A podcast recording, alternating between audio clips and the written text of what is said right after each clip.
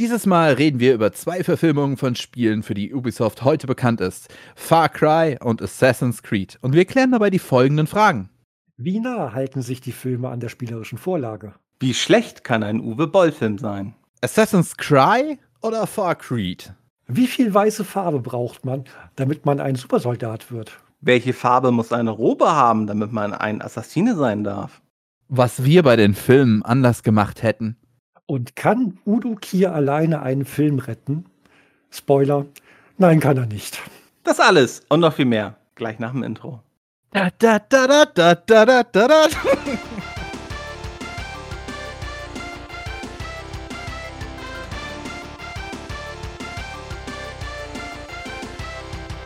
Heute geht es um Assassin's Creed und Far Cry oder wie ich es auch gerne nenne, Assassin's Cry und Far Creed. Zwei Filme, die heutzutage zum Ubisoft-Konzern gehören. Wir kommen nachher, wir gehen auf beide Filme nacheinander ein. Stormy, kannst du mir die Geschichte von Assassin's Creed in grob 30 Sekunden einfach nur kurz so zusammenfassen? Ja, es geht um einen Gegenwartscharakter, der keine Ahnung hat, dass er ein Assassiner ist. Seine Eltern waren aber beide Assassinen und durch einen krasses Komplott wird er dazu gezwungen, zu akzeptieren, dass seine Mutter getötet wurde. Es wird ein Artefakt erwähnt. Dieses Artefakt ist in der Assassin's Creed-Reihe als Edensplitter bekannt und dieses Artefakt sorgt für viele verrückte Dinge in der Zukunft und in der Gegenwart, sowohl in dem Animus, das ein Gerät ist, mit dem man die Vergangenheit erleben kann, wenn man denn äh, gewisse ich sag mal, Vorfahren hatte und unser Hauptcharakter und unser Vergangenheitshauptcharakter erleben diese Sache, die die Story ist, sage ich mal, dann bekommen wir am Ende dieses Templer- und Assassinen-Ding und dann am Ende ist alles toll.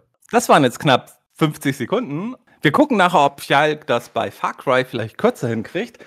Wobei, ich gebe einen kleinen Tipp. Bei Far Cry kann man es schaffen, wenn du unter 30 Sekunden das rauszubringen. Was, worum es im Film geht, Fjalk. Assassin's Creed, die Spieleserie, hast du sicherlich schon mal gespielt. Äh, ja, so gut wie fast alle Teile bis auf das, was auf Konsolen exklusiv war und irgendwelche Spin-offs aus der Hauptserie. Konsolen exklusiv? Ja, es gab zum Beispiel, glaube ich, auf irgendwelchen Nintendo Handheld-Dingern gab es diese China und so einen ganzen Kram-Teile. Gibt's alle auf PC. Ja, aber die kamen, Konsolen exklusiv. ja, aber die kamen erst später auf PC raus. Ein paar, Ja, paar aber habe ich tatsächlich auch, aber die habe ich, bis, aber die Konsolen hab ich bis heute nicht, ge, heute tatsächlich noch nicht gespielt.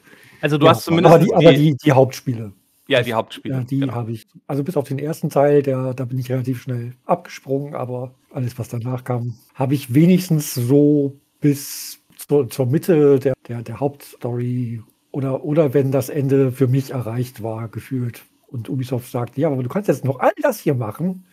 Das ist auch noch die Hauptstory. Und ich dachte, nee, ist es nicht. Genau, die Spiele sind ja vor allem in den neueren Teilen dafür bekannt, dass sie sehr ausufernd werden mit den ganzen Sammelaufgaben. Ähm, jetzt, glaube ich, der neueste Teil Mirage, was ich davon gehört habe. Soll das wieder alles ein bisschen eindampfen? Keine Ahnung, ich meine, ist ja auch egal. Also es geht ja generell um den Kampf zwischen Assassinen und Templer, das hat Stormy ja schon gesagt. Die, das sind zwei Fraktionen, die sich gegenüberstehen. Wer von euch kann mir denn sagen, wofür, was die Templer eigentlich wollen und was die Assassinen verhindern wollen? Technically gesagt, die Templer wollen volle Kontrolle über die gesamte Menschheit und die Assassinen wollen den freien Willen beschützen. Genau, und damit hast du ja schon eine wunderbare Geschichte. Und die Assassinen besitzen, ähm, du hattest gesagt Edensplitter. Ich dachte immer, das heißt Apfel von Eden, glaube ich.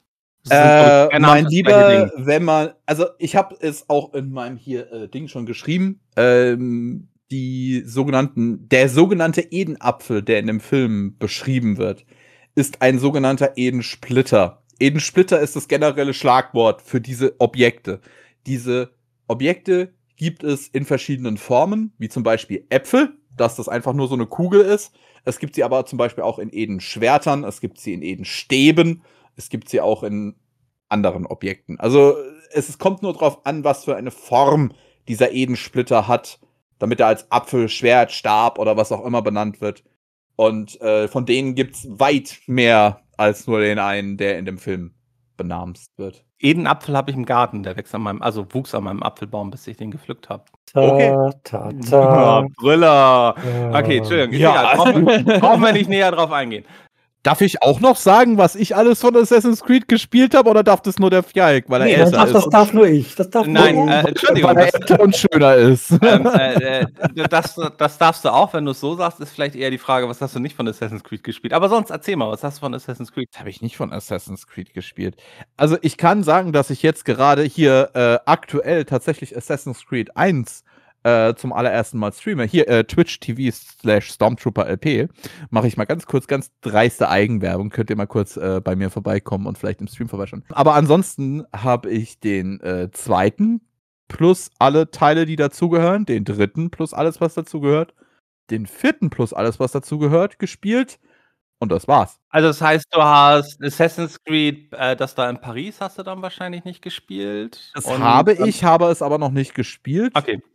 Und Origins und Odyssey, also die Ze Teile, wo in Ägypten und in Griechenland spielen, die habe ich mir jetzt kurzzeitig hier äh, zuge dazu noch geholt, aber die habe ich auch noch nicht gespielt. Mhm. Also den ersten Teil praktisch und das, was in Italien, Konstantinopel, im äh, revolutionären Amerika und im karibischen Piraten Amerika spielt. Die, diese Teile habe ich alle gespielt. Also, und ich kenne die ganze Story von den ganzen anderen danach. Also ich kenne die Story komplett tatsächlich. Auch wenn ich die Spiele noch nicht gespielt habe. Ja, nee, muss man ja auch eigentlich nicht. Und gerade wenn es um eine Verfilmung einer Spieleserie geht, muss man ja eh mal gucken, inwieweit dann das da dran ist. Äh, vielleicht bevor wir jetzt einfach mal gleich, also ich habe auch halt viele Assassin's Creed Teile gespielt, einige nicht. So grundsätzlich, also ich habe, glaube ich, zum, ja, ne, also eins habe ich gespielt, fand ich damals nicht gut, habe ich auch irgendwann abgebrochen.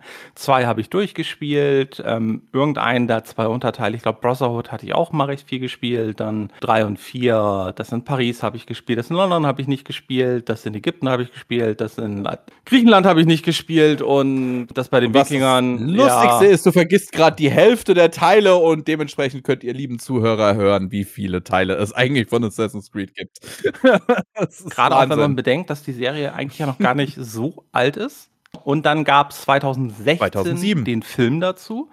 Um das mal eben, um den Film kurz vielleicht so ein bisschen ins zeitliche Verhältnis zu setzen, im selben Jahr erschien Warcraft The Beginning, also der Warcraft-Film. Es kam Angry Birds The Movie ins Kino, den ich auch nicht gesehen Mhm. habe. Und es kam Ratchet und Clank ins Kino. Ähm, nur, nur einfach mal, um so ganz grob vielleicht mal so in dem Jahr zu sagen, und natürlich gab es noch ganz viele andere Filme, die auch vielleicht was mit Spielen zu tun hatten, aber das sind so vielleicht die größeren, die man aus dem Jahr kennen könnte. Der Film hatte ein Budget, und das ist, würde ich sagen, für Spielverfilmung schon recht außergewöhnlich, von 125 Millionen Dollar. Er hat im Box Office 240 Millionen Dollar eingespielt, gilt trotzdem als Verlust. Es wird davon ausgegangen, dass die beteiligten Firmen ungefähr 75 bis 100 Millionen Verlust gemacht haben, wenn man Werbung und die ganzen anderen weiteren Kosten damit reinrechnet. Beteiligte Firmen waren New Regency Productions, Ubisoft Motion Pictures, DMC Film, The Kennedy Marshall Company und 20th Century Fox. Der Film war eigentlich nicht als Einteiler angelegt, sondern Ubisoft hatte damals eigentlich schon recht deutlich gemacht, sie wollen da auch eine Serie draus machen. Merkt man beim Film auch und kommen wir auch noch genauer, was man vielleicht hätte anders machen können. Das Ganze wurde aber spätestens mit der Übernahme von 20th Century Fox durch Disney wurde es gecancelt. Da wurden auch einige andere Filme, die bei 20th Century Fox auch Spielverfilmungen ähm, in der Mache waren oder geplant waren, wurden gecancelt. Und auch damit ja, hatte sich das erstmal ergeben, obwohl ich mich frage, eigentlich für Disney wäre das vielleicht auch gar nicht mal so eine schlechte IP gewesen. Der, der Film war auf jeden Fall auch mehrere Jahre in der Mache, muss man auch, muss man auch sagen. Ubisoft hatte auch, nach mehreren Aussagen, hatten sie gar nicht unbedingt die Intention, mit dem Film wirklich Geld zu machen, sondern sie wollten sich wirklich, laut eigenen Aussagen, dort ein weiteres Standbein schaffen, eine, die Marke einfach auch ins Kino bringen, um sie einfach auch breiter z- zu haben, um auch, also natürlich, um auch vielleicht dann neue Leute für die Serie zu gewinnen und natürlich auch die Fans der Serie ins Kino zu bringen. Allerdings muss man halt ja einfach sagen, wenn du einen Film nur für Fans des Spiels machst, wirst du vermutlich in den wenigsten Fällen wirklich Gewinn damit machen können. Du musst ja schon irgendwie das Ganze so aufstellen, dass du damit halt auch das normale Publikum erreichst. Ich würde ganz gerne noch einen Punkt, bevor wir dann ganz deep rein diven, klären. Inwieweit wir zu dem Film stehen. Ich habe das bei mir unten reingeschrieben, schon gehabt, äh, dass ich ein ziemlicher Assassin's Creed Fanboy bin und auch ein ziemlicher, naja, ein bisschen ferner, sage ich halt halt mal, Michael Fassbender äh, Fanboy bin. sage ich mal. Und das würde mich tatsächlich, bevor wir jetzt da großartig mit reindiven, noch interessieren, wie ihr zwei dazu steht. Ob ihr Assassin's Creed so sagt, ja, ist okay, ist halt eine Spieleserie. Und auch so Michael Fassbender, wie ihr zu dem Kollegen steht. Würde mich echt gerne interessieren vorher. Ja, fang mal an. Äh, Assassin's Creed Spielserie äh, absolut großartig, wunderbar.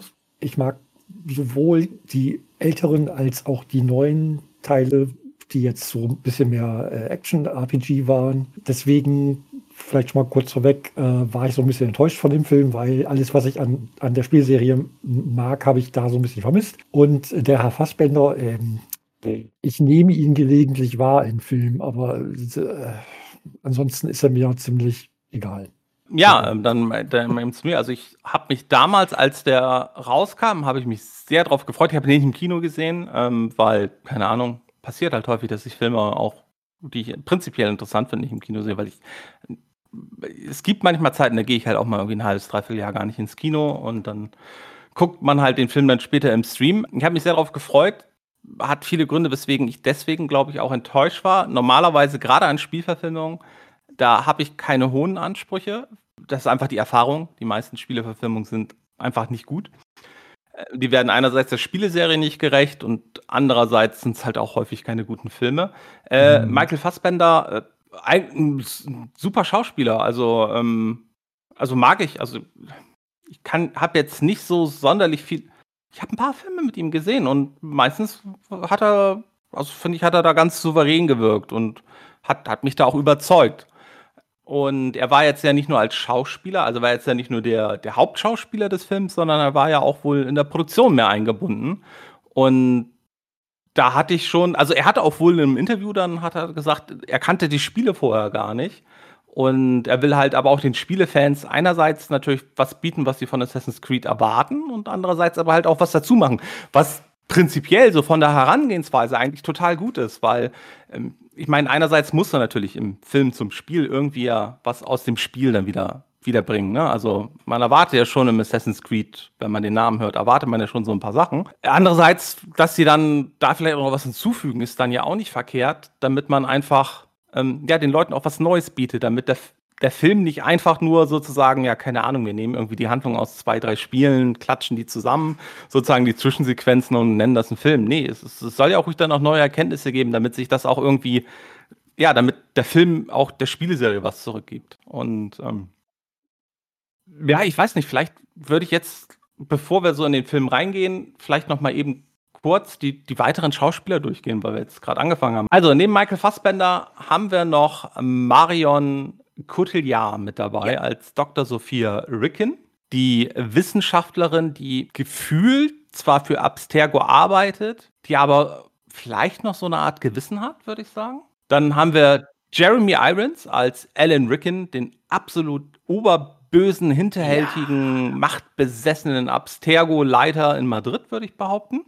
Ist der Jeremy Irons nicht gestorben? Bin ich da Spoiler. richtig? Oder war das der deutsche äh, Synchronsprecher Was, von ihm? Irons lebt, glaube ich, noch. Dann war das der deutsche Synchronsprecher von ihm. Sorry, war ich nur gerade sehr. Dann haben wir äh, noch als so weiteren bekannten ja. Schauspieler Brandon Verwirrt. Gleason, das ist der Vater. das ist übrigens der, wo ich Fanboy bin in dem Film. Ja, von dem bin ich auch Fanboy, vor allem seit gewissen Filmen. Aber egal. Aber der kommt ja nur, der kommt ja nur kurz drin vor. Dann haben wir Charlotte mhm. Rampling als das, das Ellen war die, das, ähm, absolute Paraderolle. Das, das war und, da, wo und, ich dachte, Entschuldigung, also, nee, du zuerst. Die ist so, die ist so wie, ähm, also eigentlich ist die auch, auch wie, wie Michael Fassbender für mich. Die taucht immer mal wieder in irgendwelchen Filmen auf. Und dann ist sie meistens auch großartig. Und als sie da auftauchte, dachte ich, oh, jetzt wird spannend. Jetzt wird es richtig gut. Jetzt, weil, weil für mich ist die nämlich die, die Oberböse, weil die ja noch gefühlt über der Figur von, von Jeremy Irons steht. Aber die ist so die, die ist so diese Figur im Hintergrund, wo man noch nicht so genau weiß, wer ist das, was macht die, wer so. Und, und da war ich total gespannt drauf. Aber das ist auch so eine Sache, die in dem Film leider nicht weiter verfolgt wird und wo man dann denkt, ja, bestimmt in Teil 2, der irgendwann mal kommen könnte. Ja, das ist, das ist genau das Problem bei den Assassin's Creed-Filmen. Das kommt garantiert in Teil 2. Und dann waren die ganzen scheiß Fans so enttäuscht von dem Film, dass sie gesagt haben, nö, das wollen wir nicht. Seid doch mal begeisterter von dem Film, dann bekommen wir auch noch zweite und dritte Teile. Menschenskinder. ich glaube, in dem Fall hätte das auch nichts gebracht, weil der Film, selbst, selbst wenn er nicht die 100 Millionen Miese eingespielt hätte, er hätte sicherlich nicht genug Geld gemacht, damit Disney gesagt hätte, komm, machen wir noch mehr. Ja, Disney sowieso. Ähm, und ja, und dann hätten wir noch Michael K. Williams als Musa, der eigentlich meiner Meinung nach keine sonderlich große Rolle hat, der aber für Spieler der Serie wichtig ist. Der ist nämlich ein Nachfolger von, Bap äh, von Baptiste, den man in Assassin's Creed 3 Liberation trifft. Das nur so am Rande. Also mhm. generell, Stormy hatte das ja vorhin schon gut zusammengefasst. Also die also wir gehen ja eigentlich davon aus, dass die Leute hier grob wissen, worum es in Assassin's Creed geht. Aber wie gesagt, ne, durch den Animus kannst du halt dann die Erinnerungen deiner Vorfahren wiedererleben. Dann kommen wir doch mal, fangen wir doch an, gehen wir jetzt einfach mal in die Details rein. Also, wie hat euch das mit dem Animus im Film gefallen? Und war es für euch vergleichbar mit dem Spiel oder? Ich habe eine ganz leicht zweigeteilte Meinung zu dem Animus aus dem Film. Also, ich finde es okay, dass hier die Dame wie heißt sie nochmal? Dr. Sophia Ricken. Äh, die Nachfolgerin ist von dem Templer, den wir im ersten Resi äh, Resident Evil, sag ich schon. What the fuck? Äh, Assassin's Creed kennengelernt haben. Dem Herrn. Wie heißt er denn nochmal? Ich weiß es nicht mehr. Der alte Sack. Der weiße alte Sack, der den Animus erfunden hat. Ist egal. Wir, wir, wissen alle, wer gemeint ist. Und wenn nicht, dann äh, ist es auch egal. Der alte weiße Sack, der den Animus erfunden hat. Sie ist die Nachfolgerin von ihm und sie hat einen neuen Animus erfunden. Nicht mehr einen, wo man nur die ganze Zeit schön gechillt drin liegt, sondern einen, wo man auch mal was anderes drinne machen muss. Nämlich tatsächlich nacherleben, was der Vergangenheitsavatar den man ja gerade seine äh, äh, Erinnerungen nacherlebt, erlebt hat. Und zwar nicht nur den Kopfscheiß, sondern tatsächlich auch den körperlichen Scheiß. Der äh, Animus ist anders. Er ist größer, er ist äh, bombastischer und ich bin sehr zweigeteilt. Also ich bin hier ganz großer Fanboy von Assassin's Creed im Gegensatz zu Bacon und Fjijk. Ich bin der größte Fanboy hier im Raum. Ihr müsst auf meine Meinung ganz, ganz, ganz krass äh, Acht geben. und was den Animus angeht, bin ich extrem zweigeteilt, weil auf der einen Seite ist der schon ziemlich cool. Irgendwo ist es richtig cool, dass der äh, Charakter tatsächlich die Bewegungen und alles nacherlebt, was der Haupt Charakter, den er gerade versucht nachzuerleben, erlebt. Aber auf der anderen Seite ist es halt auch irgendwo weird, das so zu sehen, dass plötzlich aus dem Nichts ein ganz anderer Animus da ist. Und wir bekommen keine so richtige Erklärung dafür, warum das so ist, bis auf ganz spät im Film irgendwo. Irgendwo ganz spät im Film wird dann gesagt, ja, ich habe diesen Animus entwickelt und ich bin der krasse King of Kong. Ich weiß, ja, wie das, das, geht. Das war also klar, es gibt, es gibt, die, es gibt die, die Erklärung im Film, aber ähm, ich gehe ja davon aus, dass das war schon eine be bewusste Designentscheidung beim Schreiben oder bei von den Produzenten, weil erstens es ist fürs Kino natürlich interessanter, wenn sich was bewegt. So klar, du kannst da irgendwie da hinlegen und sagen, so hier jetzt äh, und jetzt wirst du wirst du in die Vergangenheit gebeamt. Aber es ist natürlich bildtechnisch langweilig. Und das Zweite ist, dass man vielleicht auch gesagt hat, ja gut, aber wenn du jetzt nicht mit der Serie vertraut bist und weißt, dass das so, dass das Gerät eigentlich so und so aussieht, dann könnten ja auch wieder irgendwelche Hater kommen und sagen, ah, das habt ihr von Matrix geklaut. Warren Widdick heißt übrigens der Erschaffer des Animus aus dem ersten Teil und aus dem auch noch zweiten Teil und zu einem gewissen Grad auch noch aus Brotherhood äh, bekannten. Äh, also da, daraus ist er bekannt. Und Warren Widdick war aus irgendeinem Grund dann ja tot spielt die Spiele, wenn ihr wissen wollt, warum ihr Schweine. Äh, nein, Quatsch. sie war aus irgendeinem Grund dann plötzlich aber der Nachfolger. Und sie hat dieses Animus-Projekt dann irgendwie weitergemacht. Und sie war dann der Meinung, okay, ist irgendwie so ein bisschen mit den, wie mit den Handys so in der heutigen Zeit, weil ihr wisst ja, die Handys werden ja immer kleiner und dann plötzlich wurden sie immer größer wieder. Und sie hat genau das gleiche gemacht der Animus war schon so klein, man musste sich nur drauflegen und alles war in Ordnung. Und sie war der Meinung, nein, das muss wieder größer. also es ist weird auf jeden Fall. Aber, aber ich muss sagen, das ist eine der Sachen, die mir am Film wirklich sehr gut gefallen haben. Und gerade, also deine und Steffens Erklärung fand ich sehr, sehr gut. Also allein schon gesagt, für die Leinwand, du brauchst diese Action, die du dort miterlebst, die zeigt einfach diese, ne, also das ist einfach viel packender, weil Steffen hat es ja echt wunderbar gesagt. Würde der, der da nur liegen, ne, also du bist so viel mehr drin, du kannst viel bessere Cuts machen zwischen der, zwischen der äh, erlebten Vergangenheit und dem Jetzt und wenn du halt diese Action zeigst und äh, das ist auch meiner Meinung nach nicht, nicht ein großer Kritikpunkt und dass sie sowas halt dafür angepasst haben. Das war echt eine super Idee, weil sie wollten dem Film ja auch was Neues geben und so dieser überarbeitete Animus, also ich hätte jetzt nichts dagegen, hätte Ubisoft das mit übernommen und würdest du dann ab und zu dann halt in den Echtzeit, also in den Jetzt-Zeitsequenzen halt dann auch irgendwie da mal kurz zu sehen, wie du da halt deine Moves, so, also ne, wie, wie du das erlebst. Ich glaube, das wäre insgesamt wäre das total gut gewesen, weil äh, das ist, hat mich überzeugt. Also das, das passt. Allerdings, was mich echt komplett über den ganzen Film einfach mal so gestört hat, ist, ist es viel zu viel in der Jetztzeit und viel zu wenig in der Vergangenheit. Zeitliche Aufteilung ist komplett falsch rum. Also irgendwie, wenn ich so ein Assassin's Creed-Spiel spiele, dann bin ich ja in der Regel irgendwie 70, 80 Prozent in der erlebten Vergangenheit. Und ich bin dann vielleicht diese 20 Prozent in der Jetztzeit. Und das sind tatsächlich auch immer die Teile, die ich persönlich am schlechtesten an den Filmen finde, weil irgendwie wirkt das immer alles so, oh, keine Ahnung. Also generell ist das, finde ich, nicht also hat Ubisoft sich da meistens nicht sonderlich gute Stories ausgedacht. Also im Film machen sie da ja schon viel drin, ne? Also wir, ähm, wir, also, also wie sie das auch aufbauen und so, das ist ja alles vollkommen in Ordnung. Hm, aber es passiert mir zu wenig in der Vergangenheit und darum geht es mir eigentlich in Assassin's Creed. Ich bin tatsächlich einer von den Assassin's Creed-Fans aus dem Lager, die der Meinung sind, wir brauchen mehr Hintergrund-Lore. Weil wir wissen ja alle, dass Assassin's Creed technically gesehen nicht in der Vergangenheit spielt, sondern eigentlich in der Gegenwart spielt. Und es ist immer ein Charakter, manchmal der, manchmal der, manchmal der, der Sachen erlebt in der Vergangenheit. Also technically sind wir in der Gegenwart. Wir erleben nur Sachen aus der Vergangenheit, wenn das Sinn macht. Ihr wisst, dass es verwirrend ist, ja. aber ihr wisst, was ich meine. Und ich war immer einer von den Assassin's Creed-Spielern, wo der Meinung waren, ja, okay, ich hätte gerne eigentlich ein bisschen mehr Hintergrundlore. Was geht eigentlich in der verschissenen also Gegenwart so ab? Dass überhaupt so ein Krieg in der Gegenwart, in der heutigen Zeit, was ja tatsächlich der Punkt ist, es ist in der heutigen Zeit. Was geht in der verschissenen heutigen Zeit eigentlich ab, dass immer noch so ein Krieg laufen kann?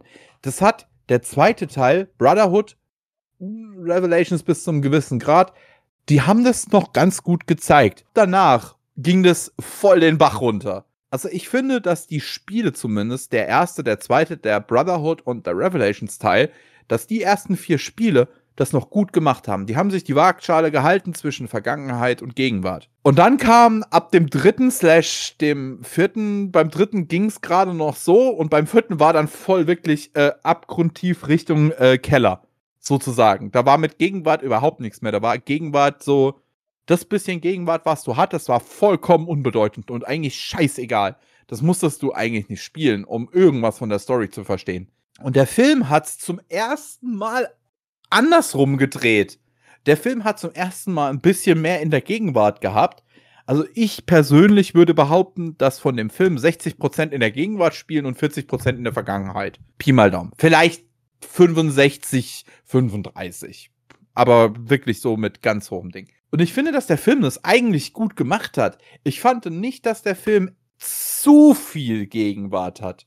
Ich fand, dass der Film einfach den Fokus mehr auf die Gegenwart legt und sagt, ja, okay, das ist jetzt wichtiger. In vieler Hinsicht fand ich halt, da hatte der Film recht, das war wichtiger. Leider fand ich aber auch gleichzeitig, dass der Film eben dieses es sollten mehrere Teile werden, in vielerlei Hinsicht damit reingemischt hat. Und dass du merkst, okay, jetzt dauert das hier gerade super lang. Okay, das war darauf ausgelegt, dass es eigentlich Mehrteiler wird. Oh, jetzt haben sie gemerkt, ja, wir haben nur Material für diesen einen Film. Okay, jetzt packen wir das alles hier mit rein. Und dadurch haben sie jetzt wieder viel in einen einzigen Zeitpunkt reingeklatscht und dafür haben sie weniger Zeit hinten für das andere Zeug, was auch noch drankommen kommt.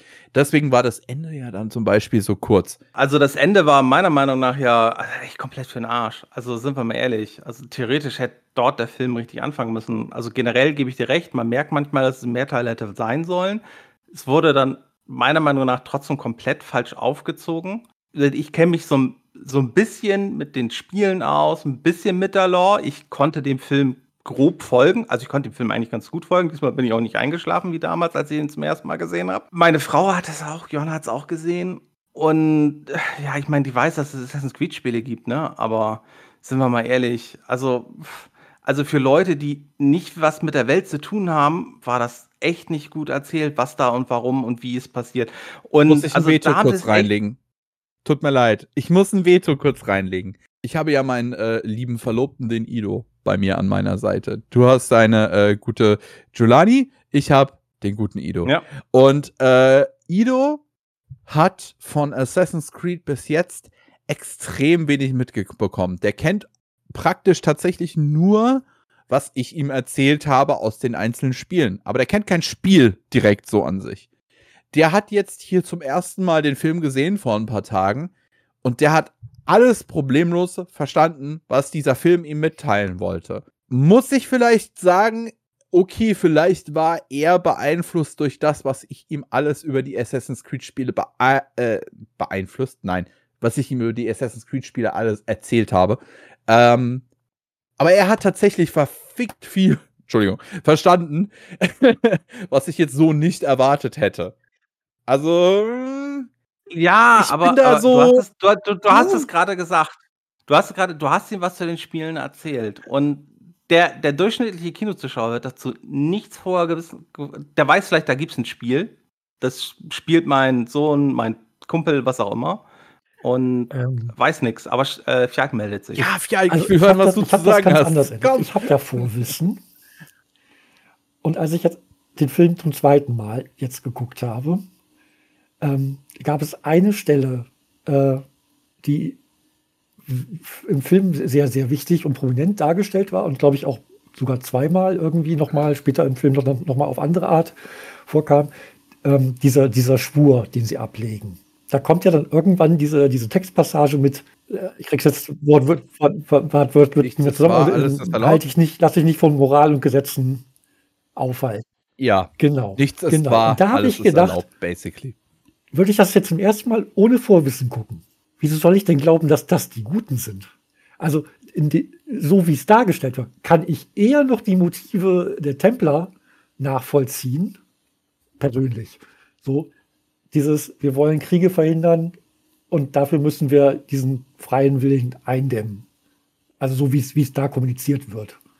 Ja, dass im Hintergrund ganz andere Sachen laufen, das ist dann wieder, das Mhm. wird ja so auch nicht, nicht ähm, erklärt. Aber ähm, genau, und, und dann sind aber, ist ja diese komische Geheimgesellschaft, die sich schon Assassinen irgendwie nennen oder als Assassinen bezeichnet werden. Und dann kommen die mit, ja, lass dich nicht von Moral und Gesetzen aufhalten.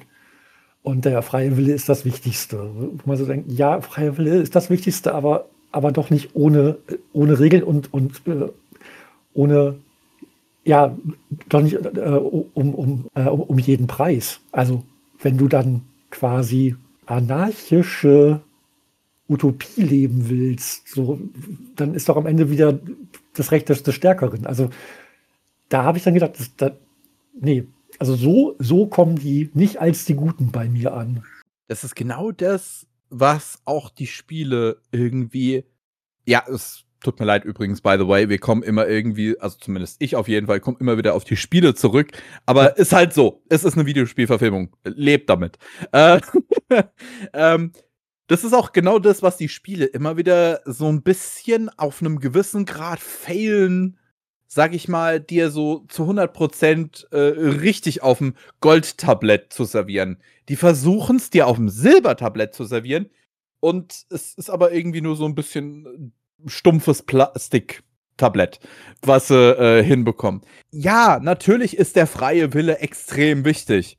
Natürlich ist es wichtig, dass wir Menschen auf jede Art und Weise irgendwie einen freien Willen haben. Natürlich kann man aber auch die Templer in manchen Ansätzen irgendwie sehr nachvollziehen. Und natürlich kann man auch die Assassinen in manchen Ansätzen nachvollziehen. Das ist genau dasselbe Problem, was die Spiele immer wieder haben, dass sie die nicht hinbekommen, äh, es dir zu 100% zu verkaufen, warum jetzt eigentlich die Assassinen, die du gerade spielst, die wirklich zu 100% die sind, die die Guten sind. Sozusagen die Jedi.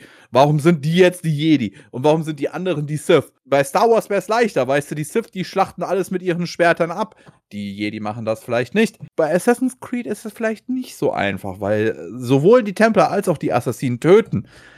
Aber warum ist jetzt das Töten der Assassinen weniger schlimm als das der Templer? Das schafft der Film nicht so zu 100% rüberzubringen, genau wie die Spiele in manchen vielen, äh, also in mancher Hinsicht. Entschuldigung. Äh, ich finde, die Spiele machen es insgesamt besser, aber da muss man auch sagen, in den Spielen hast du ja auch, wie gesagt, viel mehr Spielzeit, um das einfach ein bisschen deutlicher zu zeigen, wie das funktioniert. Ich meine, der Film ist halt unter zwei Stunden und dementsprechend bleibt es halt dabei.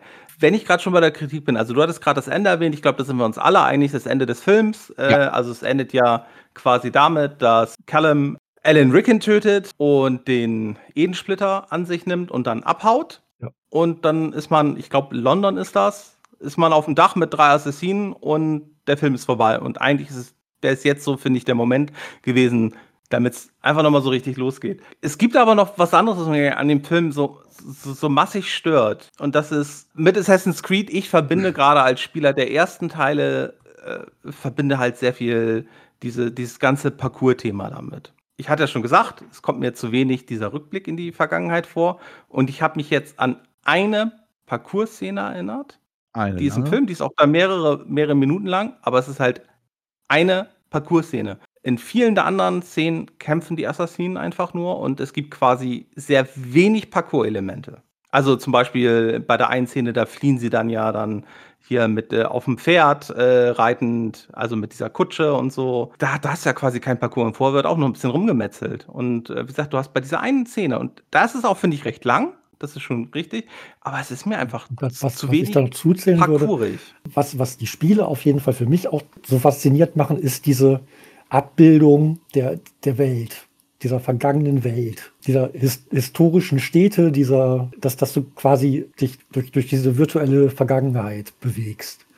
Und das fehlt mir bei dem Film total, weil du hast zwar diese Szenen in, in, ähm, in Cordoba, glaube ich, war das, oder Granada, ich weiß es gerade nicht. Aber aber du, aber du siehst nichts wirklich von, von dieser Welt. Du hast zwar diese, diese, diese Adlerflüge, aber das ist alles so verwaschen im Hintergrund. Du erkennst eigentlich nichts. Und, und, und wenn man was erkennt, dann, dann muss ich dann sagen, da hat schon wieder einer mit, mit dem äh, Fantasy-Filter drüber gewischt.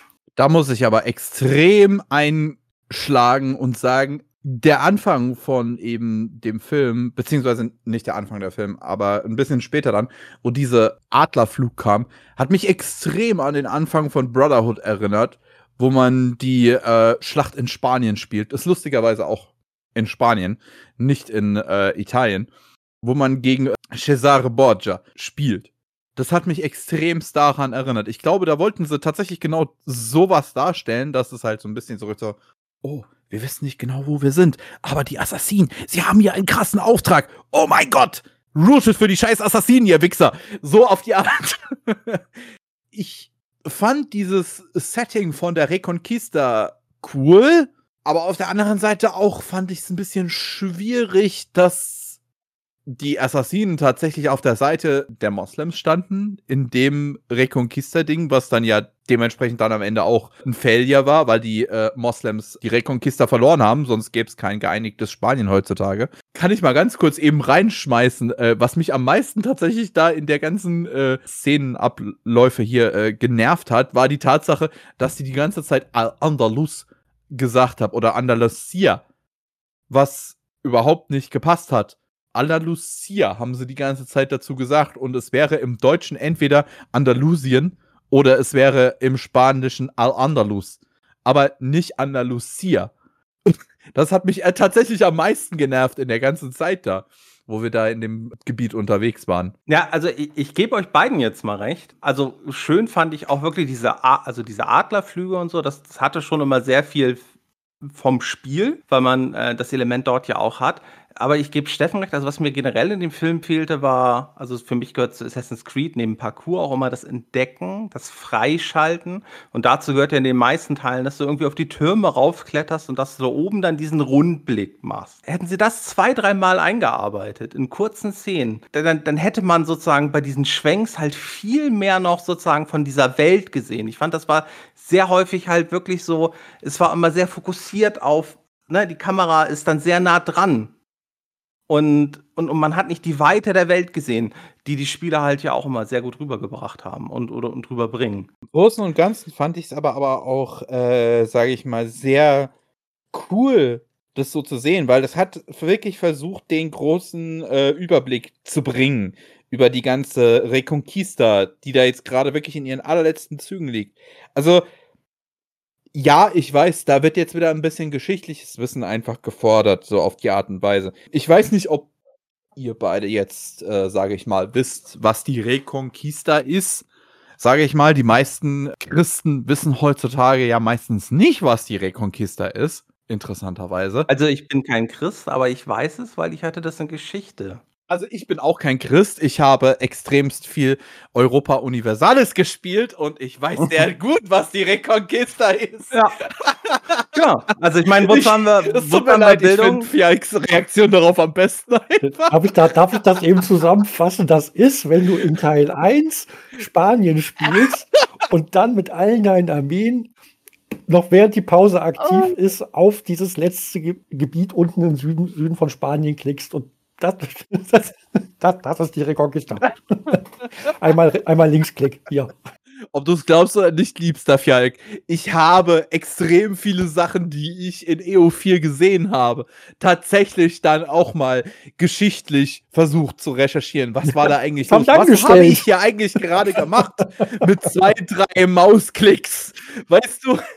Und daher habe ich tatsächlich die Reconquista auch zum ersten Mal in mein Leben gerufen. Und dadurch wusste ich auch, was in Assassin's, in Assassin's Creed die Reconquista eigentlich da darstellen wollte. Eigentlich wollte in dem Film ja praktisch die Reconquista nur dargestellt sein als, ja, es ist die allerletzte Schlacht. Es ist nicht dieses letzte, das ganze Gebiet soll erobert werden, sondern es ist nur die letzte eine Stadt. Also es geht nur um eine verschissene Stadt. Warum sollst du das also dann groß äh, irgendwie. Es ist nicht Jerusalem, es ist nur scheiß Granada, weißt du? Warum soll da groß nochmal äh, ein Fokus draufgelegt werden? Natürlich wird da nur so ein bisschen was draufgelegt, ja, damit du zumindest grob wollte, weißt, wo du bist. Die Special Effects, die die Stadt darstellen sollten, waren scheiße. so, du hast ja, ja die waren schon sehr düster. Da waren, du hast gesehen, von, ah, äh, geht die Stadt noch weiter. Dämpfrig. Aber ist die jetzt, ist die jetzt ist die. Ah, ist das die sind, glaube ich, zwei, drei Idioten da hinten. Oder ist das jetzt, ist das jetzt äh, Rauch von Feuern oder soll das Nebel sein? Also, das war so, was, was, ja. was sehe ich denn da jetzt gerade? Also auf dem Stream-Anbieter, was, wo ich das geguckt habe, kann ich dir äh, versichern, das war noch viel schlimmer, weil es war extrem Nein. Und war auch äh, wahrscheinlich, wahrscheinlich war es im Kino genauso. Oh, okay. ich fand es trotzdem unterhaltsam. Das kann ich zumindest so sagen. Vielleicht historisch nicht ganz so ja. äh, korrekt. Historisch wüsste ich jetzt auch nicht, dass der äh, Sultan von äh, Granada, der da noch war, irgendwie seinen ja. Sohn versucht also, hat, da, ähm, das, das, irgendwelchem Assassinenpakt äh, herzugeben oder nicht. Und ein bisschen Veränderungen der tatsächlichen Historie in den Spielen, das, das, das, das kennt man ja. Das ist ja, das ist ja okay. Aber, aber dass, die, dass die Assassinen mit den, ähm, mit den ähm, Muslimen da zusammengearbeitet haben, das hat mich jetzt nicht so überrascht, weil, äh, wie gesagt, gerade die Templer sind ja diese religiösen Fanatiker und das passt ja auch. Kirche, freier Wille findet Kirche nicht gut und so. Und ich glaube auch in zwei der anderen Teilen hast du das ja so gehabt. Also fand ich jetzt nicht sonderlich überraschend. Thematisch passt das auch extrem gut zu der Geschichte von Assassin's Creed Revelations, by the way. Müssen wir gerade mal äh, eigentlich hier festhalten. Weil die Reconquista war fertig, oh Gott, lass mich lügen, zwischen 1470 und 1480. Sowas in dem Dreh rum. Und äh, 1490 rum, bisschen später, wurde Konstantinopel zurückerobert, vor, zurückerobert von den Muslimen. Und da wurde dann der letzte Rest vom Byzantinischen Reich beziehungsweise vom Römischen Reich vernichtet. Und das ist auch exakt das, was Revelations ja zeigen will. Also da sind wir ja schon ganz darf gut ich, wieder bei den ganzen historischen Fakten. Ne? Also die Reconquista war 1492 abgeschlossen mit dem Fall Granadas. Konstantinopel 1453 gefallen. Okay, ich habe die zwei verdreht. Alles gut, passt schon. Ja, Entschuldigung. Aber danke, danke, mein Lieber. Gerade diese Sachen äh, finde ich immer extrem interessant. Interessant. Jetzt nochmal zum Film wieder zurück, wer, wer auf welchen Seite steht. Und dann, du hast dann ja auch die ähm, im Film vorkommende Figur des, des Torquemada, der äh, Großinquisitor von Spanien, der natürlich dann wieder als der, der Unsympath auf Seiten der, der Templer steht. Es ist auf gar keinen Fall weit hergeholt. So weit hergeholt, aber okay. Wobei man da natürlich auch wieder historisch argumentieren kann, aber naja, egal. So, also für den Film passt das auf jeden Fall. So, und dass, dass man eben wieder sagen kann, ja, aber wenn man jetzt mal ganz, ganz platt so die aufgeschlossenen, für Vielfalt stehenden Assassinen dann eben mit, mit, mit den muslimischen Herrscher, Herrschern zusammenarbeiten, äh, die dann eben auch religiösen bis teilweise aufgeschlossener waren als, als die christlichen Herrscher. Das, das passt natürlich alles. Das ist dann ja, das passt wie Arsch auf einmal. Kann man so machen. Also passt, passt, passt, passt äh, das, da, da, kann man dann sagen, das ist alles nachvollziehbar. Genau, ich würde jetzt auch, glaube ich, bald um den Filmpunkt machen, weil wir haben heute noch einen zweiten Film, den wir besprechen wollen. Ja. Ich habe extra noch zwei Filme genommen, damit es nicht ganz so lang wird. Einer der Produzenten des Films, das fand ich eigentlich noch ganz bezeichnend, Patrick Crowley, hat gesagt, wenn aus Videospielen Filme gemacht werden, wird häufig nicht das nötige Geld und die nötige Zeit aufgewendet, da die Macher sich sagen, es sind Spieler, packt das einfach auf die Leinwand und sie werden es mögen. Doch da dies oftmals nicht sehr erfolgreich war, hatten wir das Gefühl, wir müssten noch eine Schippe drauflegen. Wir wussten, dass wir uns das, äh, dass wir uns das einiges kosten lassen müssen, so dass es sich für die Zuschauer nicht so anfühlt, als sei es bloß ein Abklatsch des Spiels. Wenn ich jetzt euch frage, haben sie das geschafft? Sieht man, dass sie sich das haben was kosten lassen? Und habt ihr das Gefühl, die haben versucht, nicht nur das Spiel umzusetzen, sondern dem auch noch was hinzuzufügen? Egal, ob es jetzt gut oder schlecht war, eurer Meinung nach. Ich würde mich wieder äh, als erstes rein schmieren. also, wie gesagt, als extremer Assassin's Creed Fanboy und als großer äh, Fassbender Fanboy auch, das hat tatsächlich, finde ich, ein bisschen was dazu zu beizutragen, zu meiner Entwertung. Also ich finde, dass der Film gut geworden ist. Ich finde, dass der sehr gut geworden ist. Der tut dieser Edensplitter-Geschichte, wozu es ja, äh, worum es ja praktisch in allen Assassin's Creed-Spielen geht, ordentlich nochmal was hinzufügen. Es widerspricht dieser ganzen Geschichte nicht im geringsten. Das heißt, der gesamte Film fügt sich perfekt in die Gesamtstory der Spiele ein, ohne irgendwo zu widersprechen. Das finde ich super gut schon mal. Ja, an manchen Punkten finde ich, dass man die Effekte noch mal ein bisschen hätte nee, besser machen können. Zum Beispiel die braune Matschsuppe da bei äh, Granada, bei der Reconquista, dem, dem Ende der Reconquista, was auch immer, fand ich ein bisschen meh, okay. Gut, da hat man viel nicht gesehen. Da waren nur irgendwelche schwarzen Schatten, die aufeinander eingeklatscht haben, sozusagen. Aber gut, im Großen und Ganzen war es okay. Der Film hat mit Matschsuppe mir gezeigt, was er mir zeigen wollte und das fand ich in Ordnung. Und ich finde, der Film funktioniert sehr gut und er hat mir sehr Spaß gemacht. Und ich persönlich, und ich darf auch, wie ich ja vorhin schon mal äh, kurz angewähnt habe, ich darf Idos äh, Meinung auch mit verbreiten von meinem lieben Partner. Wir beide sind bei äh, 8,5 von 10 Punkten, slash Ido ist bei 8 von 10 Punkten. Wir fanden den Film sehr gut als Assassin's Creed-Film es ist noch Luft nach oben. Da geht noch was, da kann man noch ein bisschen mehr machen. Aber wir fanden, dass der Film sehr gut funktioniert hat und äh, sehr unterhaltsam war und eigentlich auch gut genug erklärt war, dass man alles versteht. Gut, bevor ich jetzt Fjalk frage nach seiner Wertung zum Film, komme ich eben ganz kurz, was so die Allgemeinheit dazu denkt. Da haben wir bei IMDb eine 5,6 von 10 Punkten, was eigentlich, würde ich sagen, für eine Verfilmung eines Videospiels schon eine ganz akzeptable Wertung ist. Bei Rotten Tomatoes hat es äh, von den Kritikern 18% bekommen und einen Audience Score von 42% bei knapp über 50.000 Bewertungen. Gut, Fjalk, dann äh, wie fandest du mal mit den Film? Positiven an. Ich finde, der Film hat einen, einen super Cast. Also da sind Schauspieler bei, da denke ich, oh, großartig, toll, die zu sehen. Leider teilweise viel zu wenig also äh, nicht zu wenig Schauspieler, aber ähm, die, die, die tollen Schauspieler, die sie haben, haben dann, ja, das war, das war, also Brandon Gleason, der den, der den Vater spielt, den alten Vater. Brian Gleason spielt übrigens den jungen Vater, das ist sein Sohn. Toll, dass er da ist, nur ach, er trägt so, ja, er, er, also er erklärt die Motivation der Hauptfigur, aber mehr leider auch nicht. Ich hätte, ich hätte gerne mehr gesehen. So, und ähm, auch, auch Jeremy Irons als der Oberbösewicht. Ja, wir lernen, dass er böse und macht, machthungrig ist. Aber das ist leider auch alles. So, also seine Motivation ist, ich will Macht. Das ist, das ist mir für einen Bösewicht immer zu wenig. Und der Film, ja, also ich gebe geb Stormy recht, er funktioniert, aber für mich funktioniert er nur als Auftakt einer Reihe was ja dann leider nicht mehr passiert ist, weil es gibt so viele lose Fäden und so viele, so viele Dinge während, während des Films, wo du denkst, ah, das wird bestimmt alles später noch erklärt oder das ist später noch wichtig oder die Rolle, boah, mal gucken, ja. wie sich das entwickelt. So, und das, das passiert ja leider nicht mehr. Von daher, alleine funktioniert der Film für mich nicht. Er hat gute Ansätze, aber, aber ohne Teil 2 und, und 3 oder ich wie auch viele Teile auch mal geplant waren, äh, verpufft er leider. So.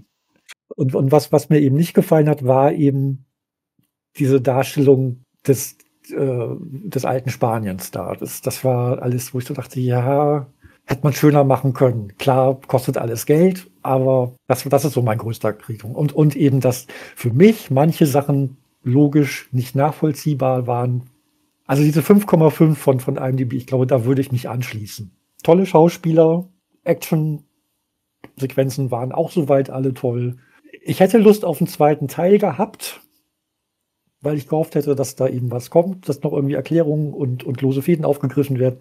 Von daher 5,5, da schließe ich mich jetzt an. Ich finde, wir haben hier wieder ein perfektes Beispiel für ein, ein Filmemacher hat eine größere Vision er kann diese Vision nicht in einem Film unterbringen, sondern er muss diese Vision in mehreren Filmen unterbringen. Das heißt, er macht praktisch die ganzen Anfänge in den einen Film hinein und legt diese ganzen Anfänge darauf aus, dass man diese, äh, sage ich mal, diese Fäden, diese Lösungen von diesen Fäden in nachfolgenden Filmen bekommt. Aber heutzutage sind die ganzen verdammten Gucker von diesen Filmen so scheiße kacken verwöhnt, ich merke das so oft und so viel bei Filmen, die definitiv daraus ausgelegt sind, dass man eben mehrere Teile hat. Die ganzen Gucker von diesen Filmen sind so scheiße kacken verwöhnt, dass sie das einfach nicht annehmen wollen, dass sie sagen, nee, nee, ich will das alles in diesem einen Film erklärt haben. Ich will wissen, was los ist in diesem einen Film. Ich will mir nicht drei Filme angucken und ich will mit Sicherheit nicht zwei oder drei Jahre warten, bis der zweite Teil hinauskommt voll viele Gucker von den Filmen, voll viele Fans von Filmen gehen heutzutage in diese Richtung und ich finde das eine ganz schlimme Entwicklung, weil dieser Film Assassin's Creed, der hätte mehr Filme haben können, noch einen zweiten, noch einen dritten, noch einen vierten vielleicht sogar Teil, wenn diese ganzen Arschgeigen nicht diesen Film so zerrissen hätten. Ja, aber das ist ein Problem der heutigen Zeit und ich muss dich jetzt eben abbrechen, aber du hast mir die perfekte Vorlage äh, zu, zu, meinem, äh, zu meiner Kritik gegeben. Das ist eigentlich, eigentlich wunderbar. Ähm, ich muss sagen, technisch insgesamt würde ich sagen, eigentlich ein ganz gut gemachter Film. Hatte ja schon gesagt, guter Cast, Kameraführung und sowas. Das ist eigentlich alles ganz, ganz solide. Ich finde insgesamt, wenn man halt von ein paar kleinen Szenen absieht, ist es auch, also auch die Computereffekte insgesamt sind meist, sind fast durchgängig gut. Das, was ihr gesagt habt, geschenkt. Aber das kann man, keine Ahnung, Herr der Ringe, wenn ich da an den ersten Film denke, da wo die da durch Moria laufen, wo du denkst, ja mein Gott, die hätte den Figuren auch noch drei Polygone mehr äh, äh, spendieren können und vernünftige Animationen. Äh, ich meine, das passiert halt auch, auch in den großen, auch bei den großen Budgets, weil wir können jetzt ja nicht sagen, dass der Film ein zu kleines Budget hatte. 125 Millionen ist ja auch schon ein bisschen Geld drin. Zwei, drei Euro ich finde, ihr habt das, also Stormy hat das eigentlich gerade wunderbar gesagt äh, und, und Fjalk auch, ähm, hätte Mehrteiler werden können, sollen und dementsprechend haben sie nicht alles erzählt.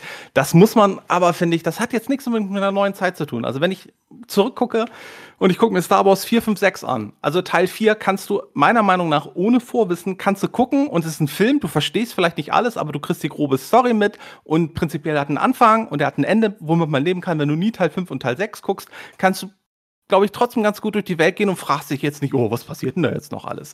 Und, und das ist meiner Meinung nach der Riesenfehler vom Film. Die haben meinetwegen die Geschichte aufgebaut, dass sie mehrere Filme machen wollen. Da haben sie aber einen Riesenfehler gemacht. Sie hätten den ersten Film geschlossener schreiben müssen. Und dann hätten sie im zweiten Film darauf aufbauen können und im dritten Film dann sozusagen die beiden Filme zusammenbringen, abschließen können. Und das ist für mich einer der Hauptkritikpunkte an diesem Film. Der erste, also er lässt zu viele Sachen offen. Er erklärt Sachen teilweise nicht richtig.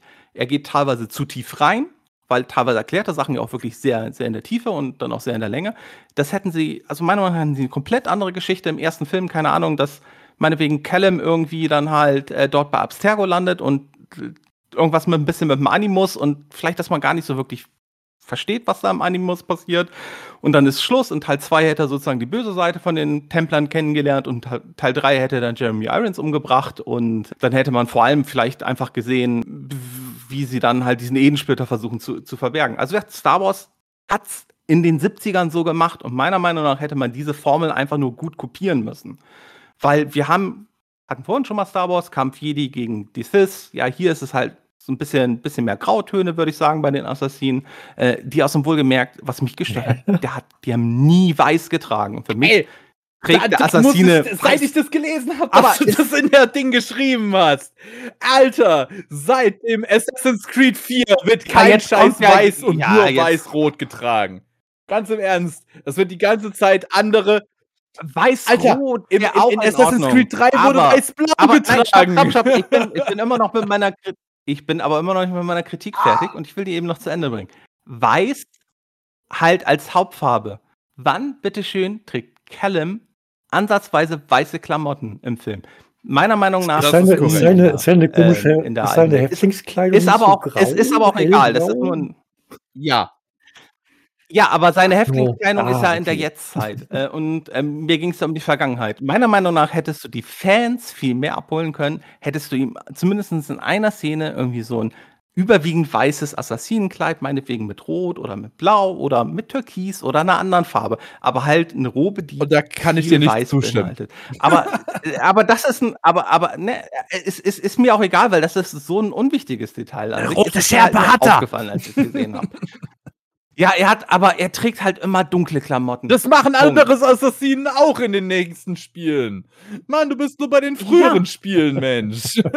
ja, aber na und? Da bin ich. Die früheren Spiele waren ja vor allem die Hauptlage, als sie den Film angefangen haben. Also, als sie, also, es ist aber auch egal, weil es ist so ein kleines Detail, da brauchen wir nicht drüber reden. Insgesamt hat mich der Film einfach auf vielen Ebenen enttäuscht, weil sie einfach die Story, meiner Meinung nach, sie haben es da einfach verkackt. Sie hätten einfach ein komplett anderes Drehbuch haben müssen. Wie gesagt, Umsetzung und sowas, alles in Ordnung, aber der Drehbuchansatz war falsch, hätten sie besser von Star Wars kopieren sollen, einen eigenständigen ersten Teil und dann hätten sie einen zweiten, dritten Teil, der darauf aufbaut, der in die Tiefe geht, der, die, der Fragen stellt, der Fragen beantwortet, der einem noch viele weitere Schichten zeigt, hätte vielleicht besser funktioniert, hätte vielleicht auch nicht besser funktioniert. Ich gebe dem Film deswegen einfach nur eine 3,5, weil ich ihn einfach, also ich hatte, ich hatte mehr erwartet, vor allem wenn man bedenkt, was da für ein Budget hintersteckt.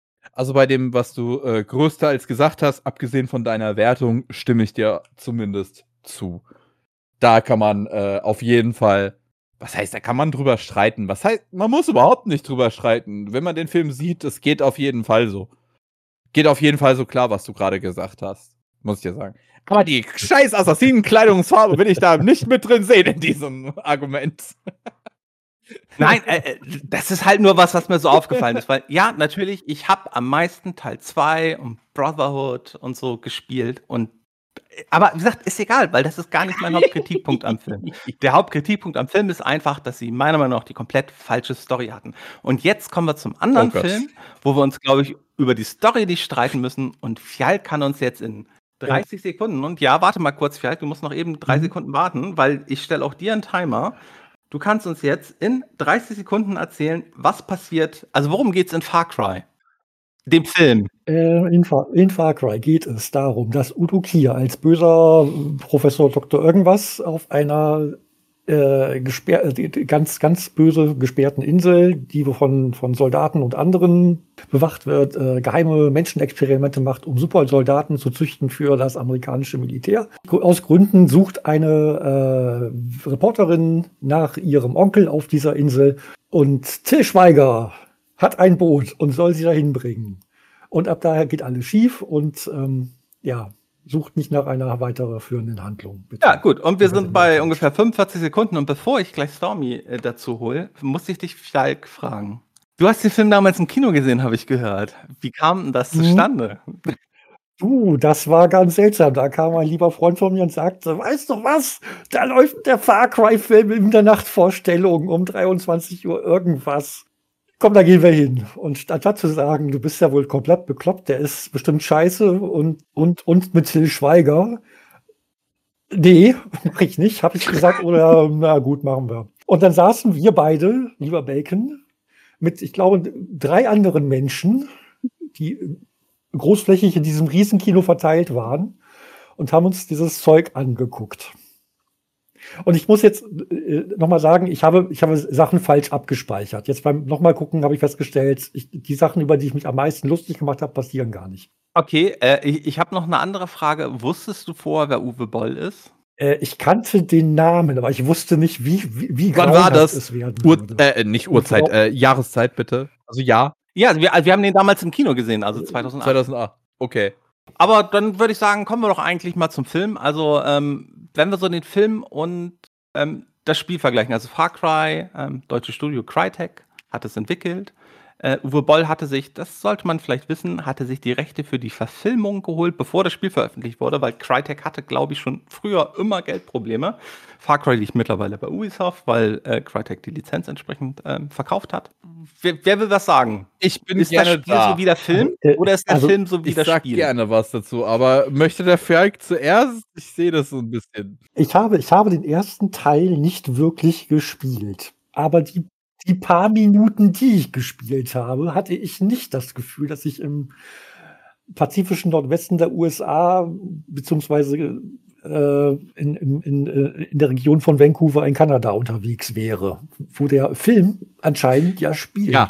Okay, also, also um es eben zu ergänzen, das erste Spiel, da geht es um den Charakter namens Jack Carver, der nicht näher definiert ist eigentlich. Und es geht um Dr. Krieger, der dort wissenschaftliche Forschung macht und das spielt auf einer äh, fiktionalen mikronesischen Insel. Ja, das macht der Film ja nicht, wie du gerade gesagt hast. Korrekt.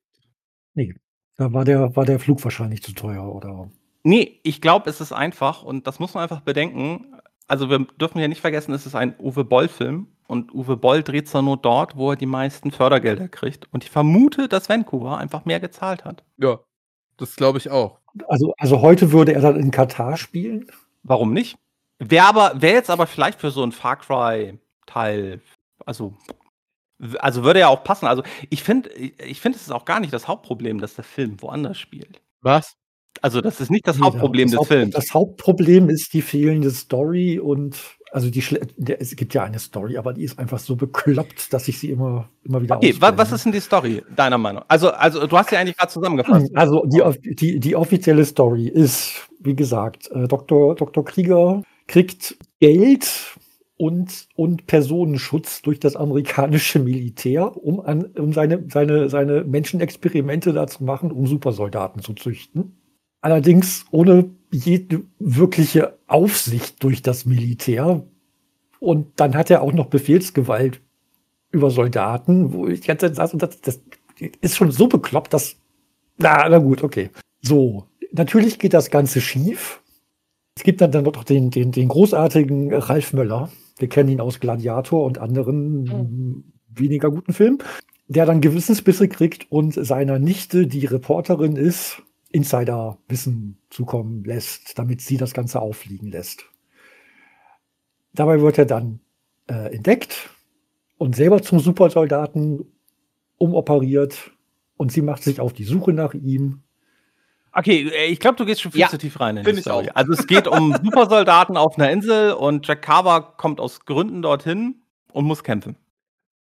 Ja, und ist natürlich Deutscher. Ja, aber, aber, aber, aber mal typisch deutscher, deutscher, Na- deu- deu- typisch deutscher Name, Ja, Jack Carver. nee, genau. Äh, also, dass er Deutscher ist im Film, ich glaube, es hat einen einfachen Grund. Der Film, auch wenn man ja, also wenn man Cast sich anguckt, spielen da sehr viele Deutsche mit. Wir haben einen deutschen Regisseur.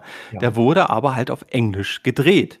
Und ich glaube, Ja. sie haben einfach Jack Carver zum Deutschen gemacht, weil Till Schweiger einfach so einen komischen Akzent drauf hat, dass alles andere einfach nur noch lächerlicher wäre. So, aber warum hat man da nicht einfach gesagt, weißt du was? Wir haben hier Till Schweiger, der hat einen lustigen Akzent. Benennen wir die Hauptrolle doch einfach um. Nein, weil du dann ja zu weit von der. Also, wie gesagt, also grundsätzlich würde ich sagen, hat der Film. Nur den Nachnamen. Der ist überhaupt nicht wichtig für den Film. Ja, aber, aber, aber, Der wird, aber, ich, aber, aber, aber grundsätzlich, dann würden wir das jetzt ja kritisieren. Nee, ich glaube, es wird drei, vier Mal erwähnt, dass er Jack Carver heißt. Ähm, ist, äh, aber dann würden wir jetzt ja definitiv kritisieren, dass der Charakter anders heißt als im Spiel. Bei, bei, ich habe mir nicht einen Namen der Hauptfiguren bei irgendeinem Far Cry-Teil gemerkt. Vielleicht noch von dem Bösen, wenn er gut war, aber nicht von der Hauptfigur, die ich gespielt habe. Das war völlig egal. Ja, also ich, ich glaube, wir hätten Probleme gekriegt. Und wie gesagt, das ist auch nicht das Problem des Films. Es ist nur meiner Meinung nach das allererste Problem des Films. Also ich finde, dass Da auch das los. alles, was ihr gerade beide beredet habt, auch das ist ein Problem dieses Films.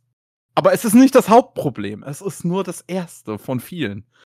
Möchte ich wirklich ganz äh, schwierig. Also, weil wir haben ja auch immer den Punkt bei unseren äh, Filmen, bevor du das vergisst, liebster Bacon, äh, wir haben ja auch immer diesen Punkt bei unseren äh, äh, hier ähm, Videospielverfilmungen. Wie nah ist denn diese wunderschöne Verfilmung an dem Spiel? Und bis zu einem gewissen Grad bleibt diese Verfilmung ja tatsächlich nah am Spiel. Also die Hauptstory bis also zu einem gewissen Grad. ist, also die Hauptstory ist, würde ich sagen, insgesamt sehr nah am Spiel. Du hast Jack Carver, du hast Dr. Krieger, Dr. Krieger züchtet Supersoldaten, Jack Carver taucht aus Gründen auf. Du und hast die Insel, du hast die Insel, auch wenn die nicht ganz so pazifisch ist, wie sie im Spiel ist. aber, aber das sind Details und da können wir auch mal zur Not sagen, künstlerische Freiheit, ob nun historisch oder geografisch, finde ich, können wir da, äh, können wir da zuordnen. Und ich finde gerade die ersten Minuten, ähm, in den ersten Minuten, das hatte ich so ein bisschen ausgeblendet. Da, hat, da hatte ich eher so das Gefühl, ich gucke einen Predator-Film oder sowas. Also einen schlecht gemachten Ja. Predator-Film. Ja. Aber ich gucke einen Predator-Film, weil, weil du hast da diese Soldaten auf dieser Insel, die irgendwie wissen, es droht Gefahr und die sehen diese Gefahr nicht. Und, Und sie werden also, abgeschlachtet. Also ich hatte. Und sie werden abgeschlachtet und ich hatte da halt echt Ein Predator-Vibes. bisschen kann man. Schlechte Predator-Vibes, ja. aber, aber, aber ich hatte Predator-Vibes und ähm, eigentlich war das, fand ich sogar noch fast der beste Teil des Films, weil sobald die Charaktere anfangen zu sprechen, wird es halt ganz schlimm. ähm, weil, äh, also, Hör auf, mich an die scheiß Dialoge zu erinnern. das ist- schrecklich. so. es, es, es ist halt, äh, es, es ist halt extrem klischeehaft, also keine Ahnung, also Ja. man, man lernt dann diese ähm, Valerie Kardinalkern Mhm. kennen, die halt irgendwie eine Journalistin ist. Das geht ja sogar noch die Szenen in New York, wo sie dann sagt, hm, ja, nehme ich Urlaub oder wie auch immer. Das geht ja auch, aber wo sie dann umblendern, Jack Carver hat man dann ja schon gesehen, der ist ein Kapitän, äh, fährt irgendwelche dummen amerikanischen Touristen rum, die halt extrem dumm gezeichnet sind und dann ist er halt dieser Deutsche, der denen nicht das gibt, was sie bezahlt Das haben. Und, und, und dann, dann siehst du da seinen Chef, der ihm diese Touren vermittelt, der halt auch, ach, die sind alle so, die sind alle halt so extrem schlecht, nicht überzeichnet, sondern das sind einfach extrem schlecht umgesetzte Klischees. Ich möchte ganz kurz einwerfen, was Ja. Idos Lieblingszitat im ganzen Film war, wo er sich weggeschmissen hat, wo du gerade diese überzeichneten Amerikaner da äh, hier erwähnt hast. Äh, sein Lieblingszitat, wo er sich weggeschmissen hat, aufgrund der Situationskomik und weil es so trashig war, war einfach dieses Aber George, die Wale! In irgendeinem kanadischen See, weißt du? Da sind garantiert viele Wale. Das war übrigens der erste, die, das erste Mal, wo ich dachte, ich will das jetzt ausmachen. Ich will das nicht gucken. Ja, ich will das jetzt auch. wieder ausmachen und irgend, irgendwas anderes machen. Bartputzen Ich hatte, ich, ich muss leider wirklich, ich muss es, ich muss es gestehen. Ich hatte wirklich zwischenzeitlich, unter anderem auch da bei dieser Szenerie mit den Wahlen und ein bisschen später auch noch. Ich hatte ein paar Momente, wo ich mir wirklich mein verfluchtes Kissen ins Gesicht gedrückt habe und so halber Tränen gekriegt habe und eigentlich den Film ausmachen wollte. Es gab so viele Stellen. Es gab so viele oh. Stellen. Und ich habe das, ich hab das übrigens nur für euch durchgestanden. Same, ich ja? schließe ich mich da an, was der Fial so. gesagt. Ja.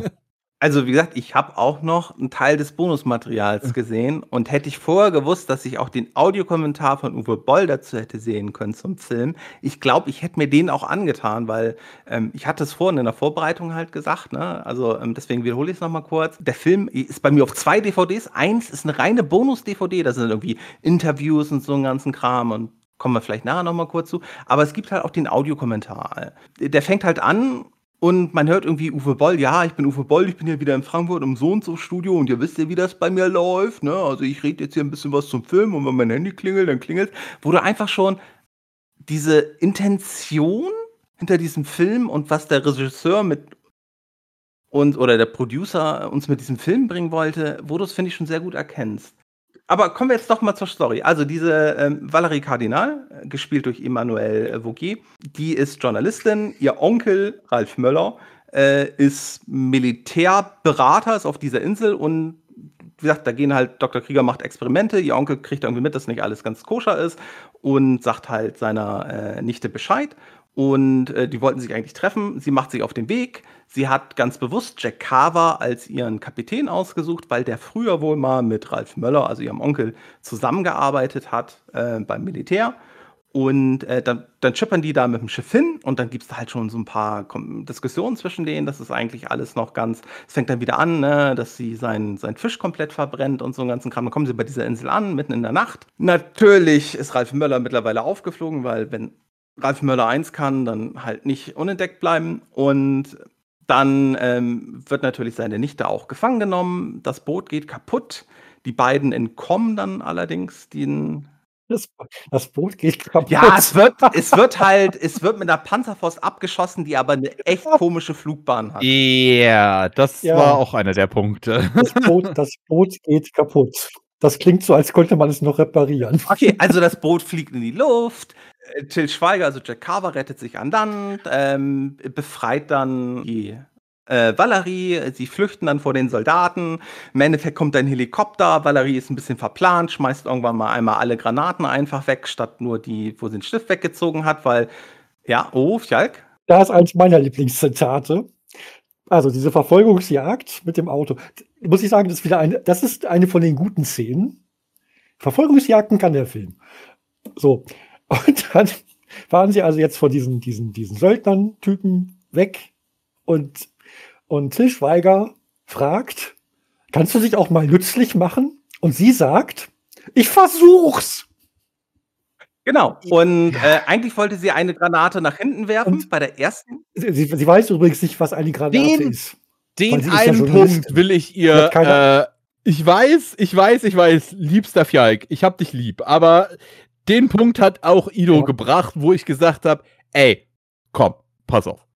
Journalistin hin oder her. Es gibt immer Menschen, die eine Granate zwar als solche erkennen, aber beim besten Willen nicht über ihre Funktionsweise Bescheid wissen. Das war der eine ja, Punkt, den ich das, das, will, das will ich auch gar nicht, sagen. Nein, nein, ne? es geht, es ging um, es ging um den Satz, was ist das denn? Ja, es ging nicht darum, wie, wie, sie hat ja nicht gefragt, wie funktioniert das Ding. Da, da ja, ja, gesagt, ja, aber es gibt auch Menschen, auch Journalisten, die haben noch nie eine Granate gesehen. Die müssen trotzdem erst fragen, ja, das ist eine aber, Granate. Es gibt okay. wenige Menschen, die noch nie Filme Ja, es gibt Menschen, die leben sowas von hinterm Mond und hinterm Horizont. Die zünden sogar heute noch irgendwelche Esel an und meinen, das ist für Gott. Es tut mir ja leid, aber kann man nicht vergleichen. Entschuldigung. Esel anzünden, das hat vielleicht noch irgendeinen Gro Sinn und verständlichen Hintergrund, aber eine, eine, eine, eine Handgranate nicht erkennen können, tut mir leid. Wo lebt, wie bist du denn aufgewachsen? Haltet bitte, es ist, es ist ein Mix aus, also es soll, laut Uwe Boll, ein Mix aus Actionfilm und Komödie sein. Nicht zu Ja. ernst. Also, er hat im Interview irgendwer hat das gesagt, das soll eher so im Stil wie Bad Boys und so was sein. Brauchen wir jetzt nicht weiter auf die Details eingehen. Und dementsprechend passt Mhm. das meiner Meinung nach ganz gut, dass man einfach man hat da einfach 'n lustigen Witz, weil sie schmeißt dann ja, glaube ich, die erste Granate komplett weg, also noch mit Stift, so dass sie nie explodiert. Dann lässt sie die zweite Granate fallen, der die ist dann im Granatenhaufen, weswegen sie alle Granaten aus'm Auto rausschmeißen muss und im nächsten Moment hat sie dann, äh, so 'ne komische Harpune mit so 'nem Heil äh, äh, mit so 'nem Haken am Seil, schießt den durchs Dach, sagt dann, äh, als, äh, Til Schweiger sie fragt: „Was hast du gemacht?“ „Äh, nichts.“ Und dann hängt oben der Helikopter dran, was halt dann dazu führt, dass beide ins Wasser stürzen. Und wie gesagt, das alles geschenkt. Wo es dann echt richtig schlecht wird. Also, die sind dann im Wasser, sie sind klatschnass. Irgendwie sind sie dann in 'ne Hütte gekommen. Mhm. Und in dieser Hütte frieren sie. Mhm. Und dann müssen sie sich ausziehen und sich gegenseitig wärmen. Und bis dahin ist noch alles in Nein, Ordnung. ist es nicht. Meiner Meinung nach. Nein. Doch, doch, Nein, nein, nein, nein, Also, nein. Da sind wir schon ganz nein, lass über mich, in Ordnung mich, weg. Nein, lass mich, lass mich eben kurz, lass mich es eben kurz beenden. Also, also bis dahin, das kann ich alles noch akzeptieren. Nein. Aber na na natürlich fangen sie dann miteinander was an, sodass sie am nächsten Tag Til Schweiger dann 'ne 2 von 10 geben kann. Und das ist sein Ja. Problem im ganzen Film. Nein, das fängt Ja. schon viel früher an, die Probleme. Die Dialoge sind alleine schon das ganz Schlimme. Oh, meine, Na äh, äh, meine, meine Hose ist nass. Ich muss die aber ausziehen, zum Beispiel. Ja. Er, er, schon. er fängt ja an und, Oh. und sagt, sagt, sagt ihr erstmal, jetzt musst du aber schnell raus Ja. aus Klamotten. Da gibt so viele So, schreckliche und er Dinge. denkt, das ist der blödeste Anmachspruch der Welt. Warum Ja. funktioniert Stopp, stopp, stopp, stopp, stopp, stopp, stopp. Wie gesagt, Actionfilm, Komödie. Das soll das Ja, aber es- komödiantische aber die Element sein. Und und die hatten noch ja, immer aber die gar Witze sind alle doof. Nein. Diese Ja, Witze ja, sind alle ja. doof. Ja, ganz genau. und vor allem, sind, vor, vor allem sind sie sehr vorherschaubar, weil natürlich liegen sie dann nebeneinander. Und was ich da direkt zu Johanna gesagt hatte, oh, und jetzt sagt sie, also ich wusste es nicht mehr, und jetzt sagt sie gleich, "Hm, hast du da deine Pistole zwischen den Beinen? Und natürlich hat er eine Pistole Ist das zwischen den ihre Beinen. Kanone? Ja, ja. Ja, ja, der, genau. Äh, Punkt an der ganzen Szenerie ist einfach, dass da so unglaublich viele Karlauer direkt hintereinander kommen. Ich glaube, das sind sieben oder acht Stück, wo einfach nur so Ja. off sind, dass die einfach so dieses typische, was man heutzutage als cringe bezeichnet, dieses Fremdscham-Ding sind. Alter, das war einer der Momente, wo ich unter meinem Kissen gelegen war und mir mein Kissen ins Gesicht gedrückt habe und mich eigentlich ersticken wollte, weil es einfach so schrecklich war. Ich war, war kurz davor, das, vorzuspulen, weil ich dachte, ich will gar nicht, ich will das jetzt nicht sehen. Ich will, komm, wir wissen alle, was gleich passiert, und aber ich Ido will hat das noch nicht was sehen. super Gutes outgepointet, was mir im ersten Moment gar nicht aufgefallen ist. Nämlich die Tatsache, die, die, die, die sind ja dann am nächsten Tag, laufen die beide Noch ein dann Trocken. so ganz chillig, casual, wie man so eben läuft, laufen Ja. er mit Hände in den Hosentaschen und sie so ganz, ja, la, la, la, la, la, la, laufen die da auf dieser Hauptstraße von dieser Insel entlang. Ja. Keiner gibt ja. einen Shit drauf, In- was gerade die letzte Nacht, dass sie fast getötet wurden, dass sie von äh, Soldaten gesucht werden, die sie töten wollen. Und es ist alles egal. Er so Hände in Hosentaschen, la la la la la, was hast du mir denn für, also was gibst du mir denn? Nur zwei von drei, oh nee, ich bin noch ein bisschen mehr wert. Weißt du, all das, äh, Ja, und vor allem, und es ist einfach sie in der Nacht davor, oh, ist das deine Kanone? Weißt du?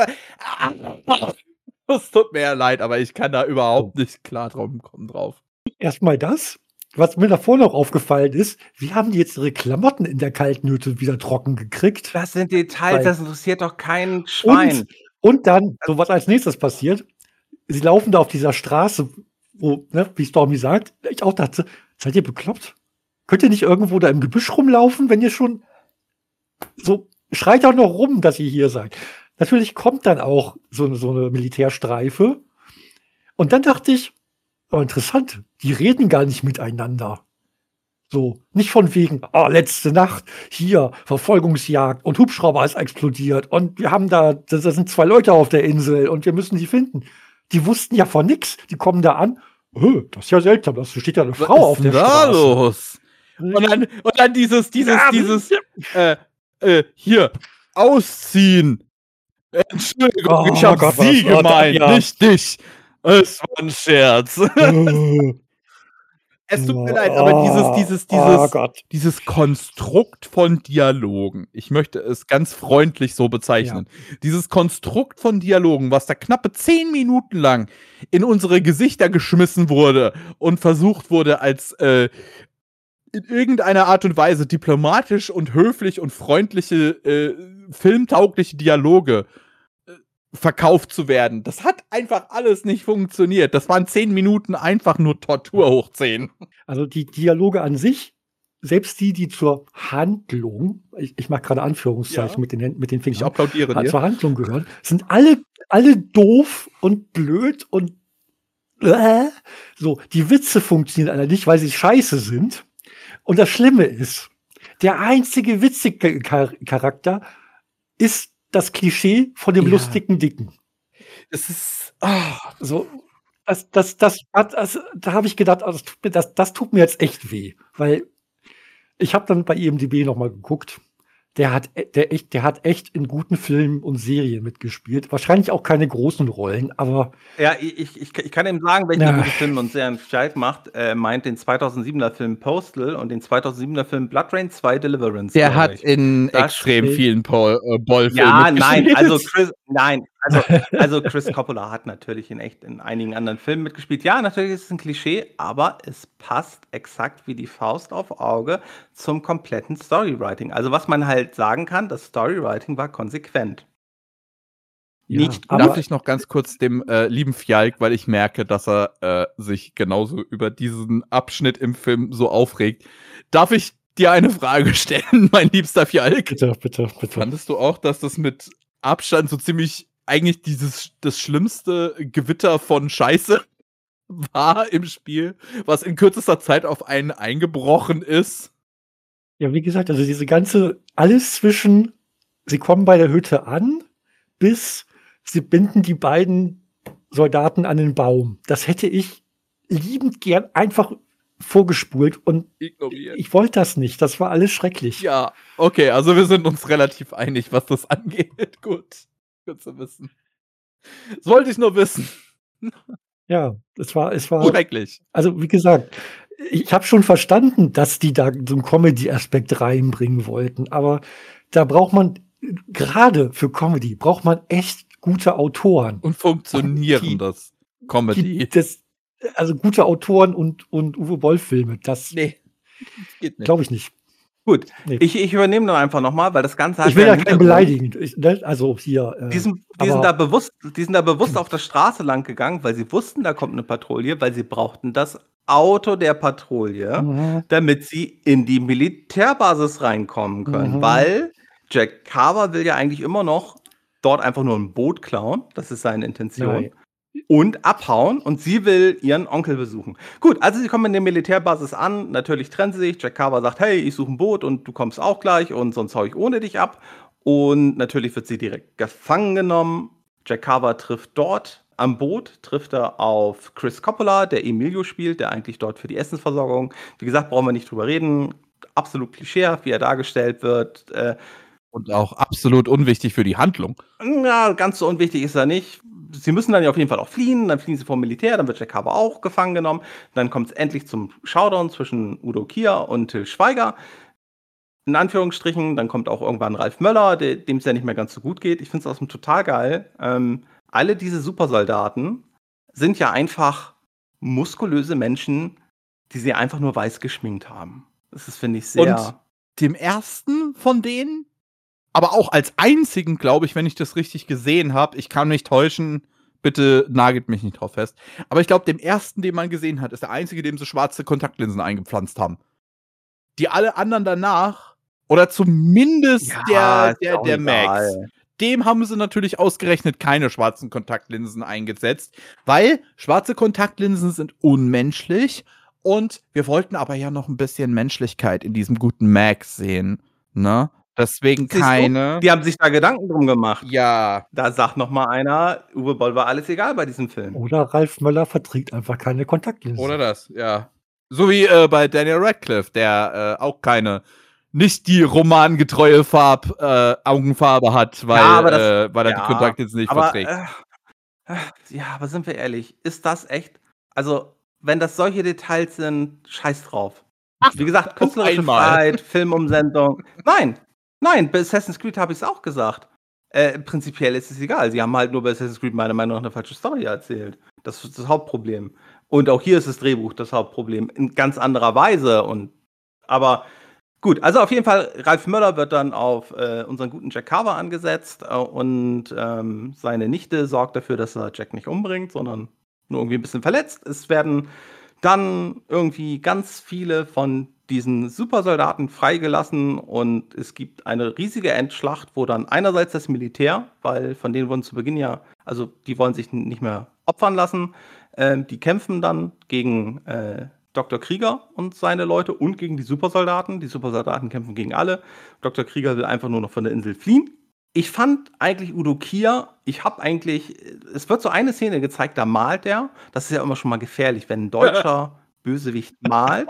Ich glaube, das ist auch das, was Moment, gerade sagen wollte. und du ihn nicht dafür lobst. Moment, Moment, Moment, Moment. Oh. Ein Deutscher, der als allererstes Mal Krieger mit Nachnamen heißt und dann noch dazu Wagner hört und dann noch dazu am Malen ist. Wie viele Klischees eines Genau. deutschen Bösewichtes möchtest du? Drück ihm doch noch einen Apfel zwischen die Zähne, damit du es komplett hast. Nein, äh, wa- was, mich, äh, was mich daran eigentlich stört, ist, ähm, er übermalt ja seine Formel, so wie es aussieht. Man sieht dann ja, weil also er unterhält sich da ja zu Beginn mit äh, Valerie äh, als seiner Gefangenen und man sieht dann bei den nach einem Schwenk, dass er eigentlich die ganze Zeit nur seine Formel übermalt hat, wo halt die Frage ist, macht das Nee, nee, vorher so hat er, er hat vorher die Formeln aufgemalt und als dann nachher die Supersoldaten ausbrechen und er fliehen muss, übermalt er die zur Sicherheit. Ja, da frage ich mich allerdings, Warum? du kannst doch dann sicherlich die obere Schicht der Farbe Ja, abkratzen, dann kommst du, aber also, egal. Da, Das da sind- nochmal, ja, ab dem Moment, wo die Supersoldaten ausbrechen, ist ja die Logik sowieso komplett raus aus dem Film. Ja.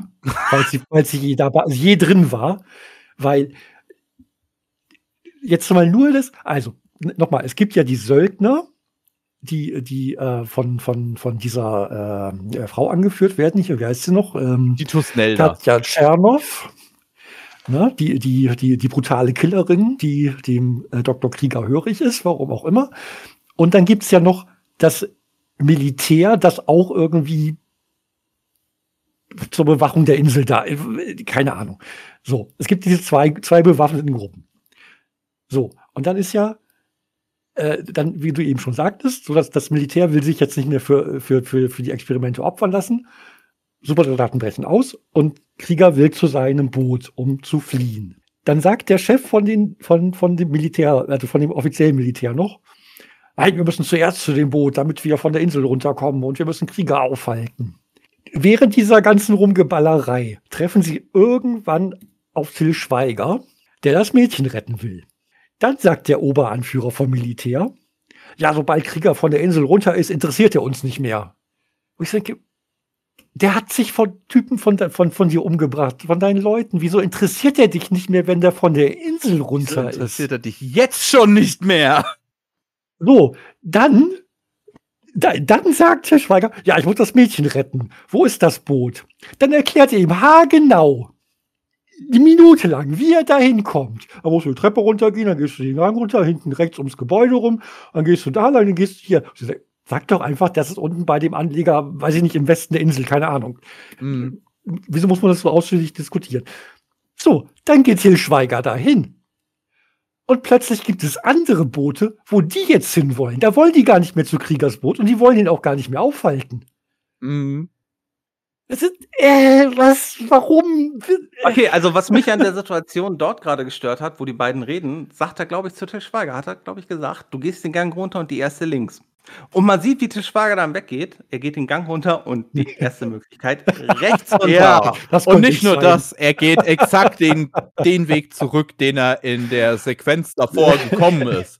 Das auch noch dazu. Er geht exakt denselben Weg zurück, wie er gekommen ist. Okay, gut. Das heißt, er ist also zufällig irgendwo ins äh, Nirvana gelaufen. Okay, Ja, gut, und gut, kommt gut, aber gut. da an, wo er hin will. Dann bekommt er die Komisch. Richtungsanweisung, da musst du hin, da ist Bot, da ist gut. Okay, gut. Geht der also Ja. exakt wieder Weg zurück, wo gekommen ist, kommt bei Bot an, ist cool. Ja, warum laufen dann die, Ja. die, äh, die Soldaten, von der er die Anweisung bekommen hat, nicht auch dahin? Die, die, die, die laufen dann in eine ganz andere Richtung, weil sie wollen ja zu dem exakt selben Boot anscheinend, aber laufen aber trotzdem in eine andere Richtung. Und Ja, dann sterben plötzlich alle. Und dann ist es, dann ist die Frage, warum die eigentlich in die falsche Richtung gelaufen sind, völlig egal, weil sie sind ja alle tot. Aber Ja. die Frage ist ja trotzdem erstmal, warum sind die in the first place in die falsche Richtung gelaufen? Weil die hätten doch einfach mit Till Schweiger mitlaufen können.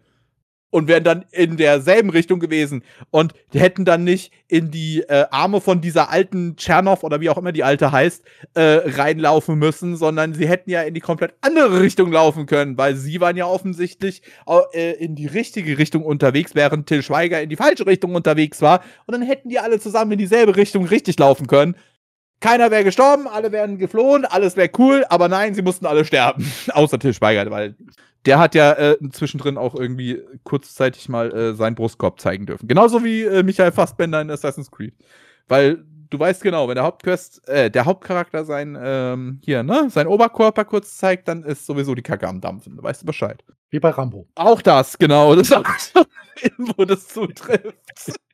Gut, Ja. an diesem Boot, wenn Til Schweiger dort ankommt, um nur eben kurze Geschichte noch eben zu Ende zu bringen, gibt es natürlich den Kampf dann äh, zwischen den ganzen Bösen und äh, Til Schweiger. Und es sieht eigentlich gar nicht mal so gut aus. Und dann kommt äh, die äh, böse Söldnerchefin Katja Tschernow, ähm, kommt dann und tötet Ralf Möller. Der halt eigentlich ja gerade alle töten wollte, aber wieder erkannt hat, dass Till Schweiger sein Best Buddy war und dass er seine Nichte vielleicht nicht töten will. Z- Und Ralf Möller schafft es aber noch im Sterben, Katja zu töten. Thema Logik. Seine Nichte total traurig und dann ähm, können sie fliehen und man sieht dann im Abspann quasi, wie Till Schweiger mit Emilio äh, ein neues Schiff hat und die ersten Fahrgäste sind dann die amerikanischen Touristen vom Beginn. Gut, ja, jetzt haben wir einmal zumindest einmal kurz die Story zusammengefasst. Ähm, Lass uns das Geläster beginnen. ihr, ihr könnt gleich, äh, ich, ich bin ja, man merkt es vielleicht, ich habe eine leicht andere Meinung von dem Film als die meisten anderen. Der Film hat ungefähr 30 Millionen Budget gehabt und hat im Boxoffice 743.634 Dollar eingespielt. In Deutschland wohl ungefähr um die 70.000 Dollar. Oh, zwölf davon waren von mir.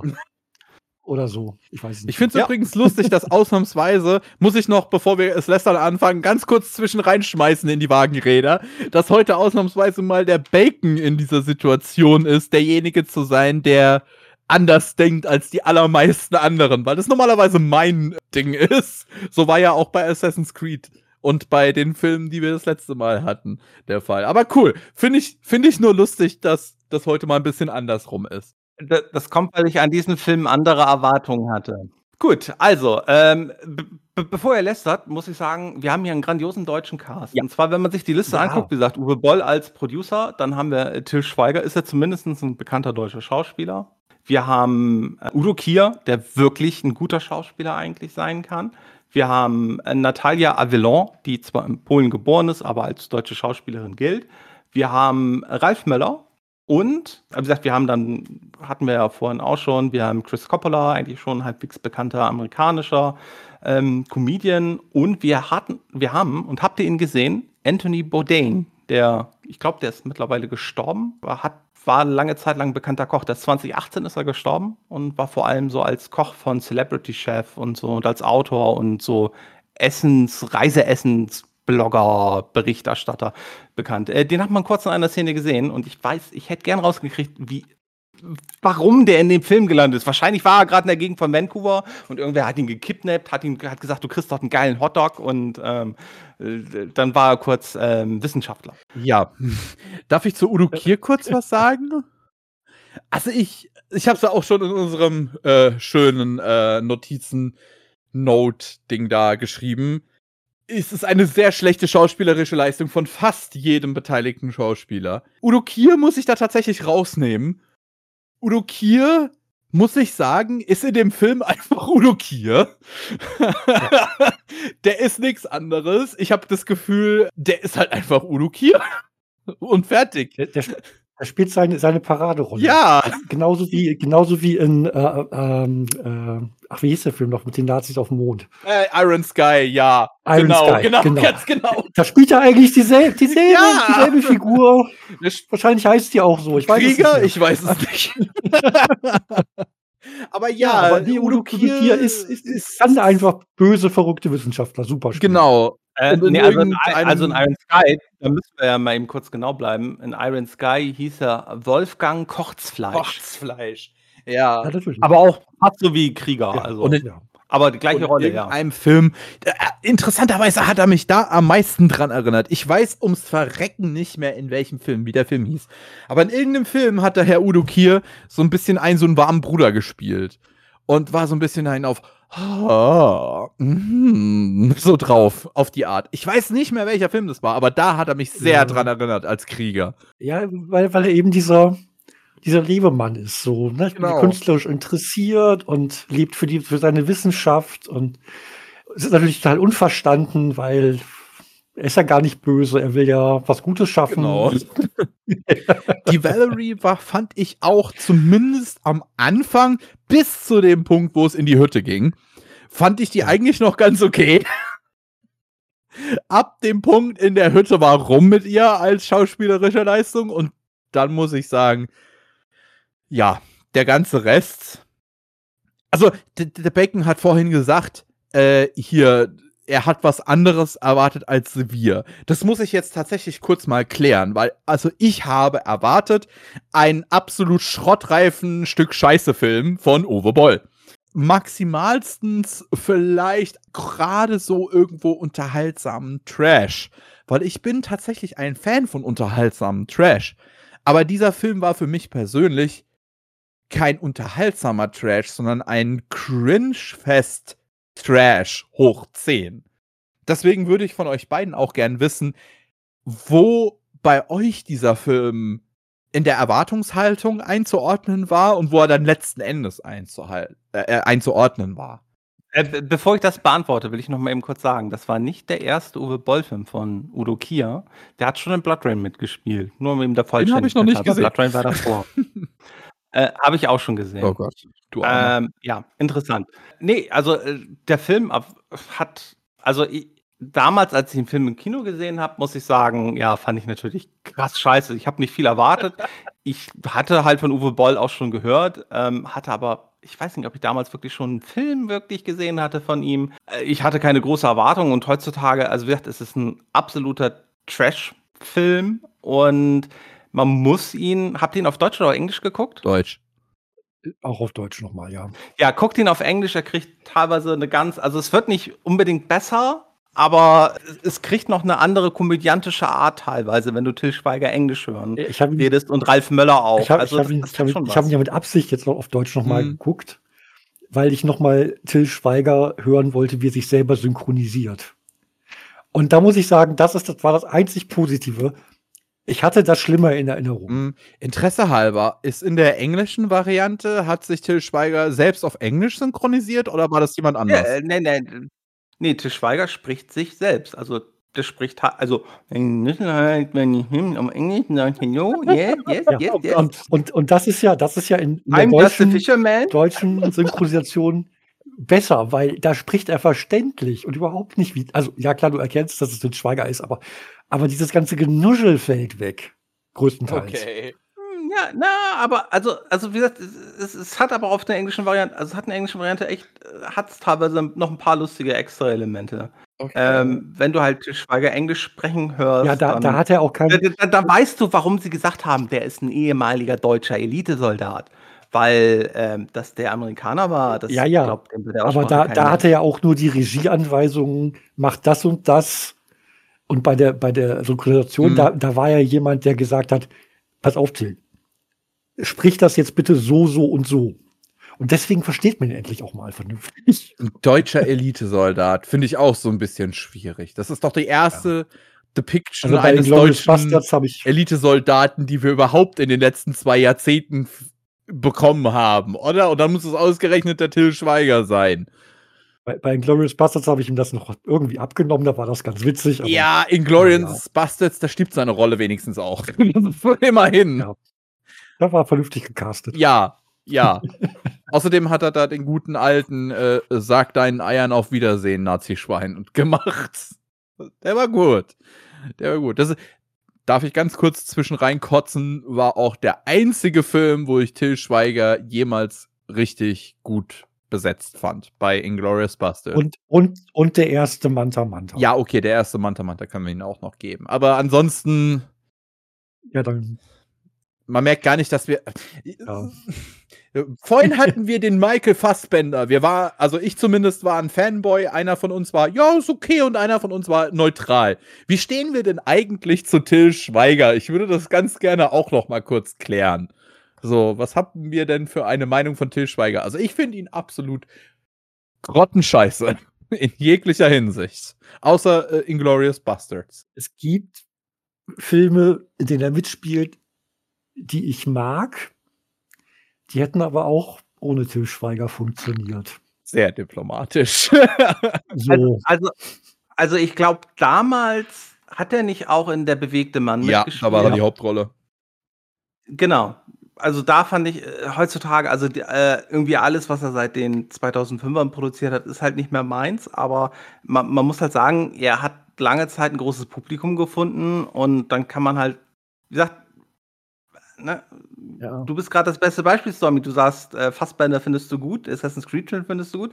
Wenn du natürlich die Hauptrolle, wenn du den Schauspieler einfach nicht magst, äh, dann hat ein Film es dort natürlich auch immer, ähm, auch immer schwer. Ich finde Schwager jetzt nicht gut, also ähm, ich muss echt keinen seiner Filme gucken.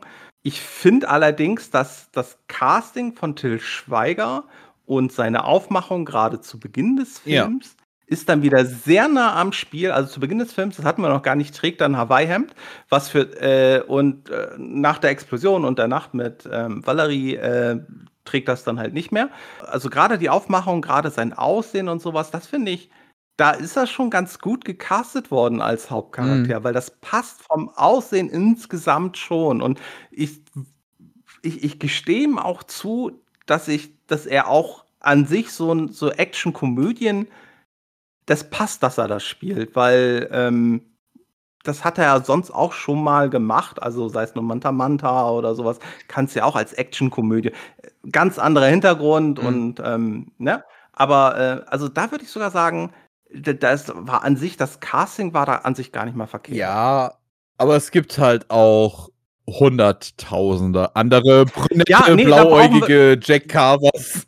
Und ich fand es tatsächlich scheiße, dass er sein Hawaii-Hemd weggeschmissen hat, als er aus dem Wasser kam. Weil, wenn ich mich nicht richtig äh, verjage, dann hat Jack Carver im Spiel sein Hawaii-Hemd das ganze Spiel übergetragen. Das war nicht kacke. Richtig.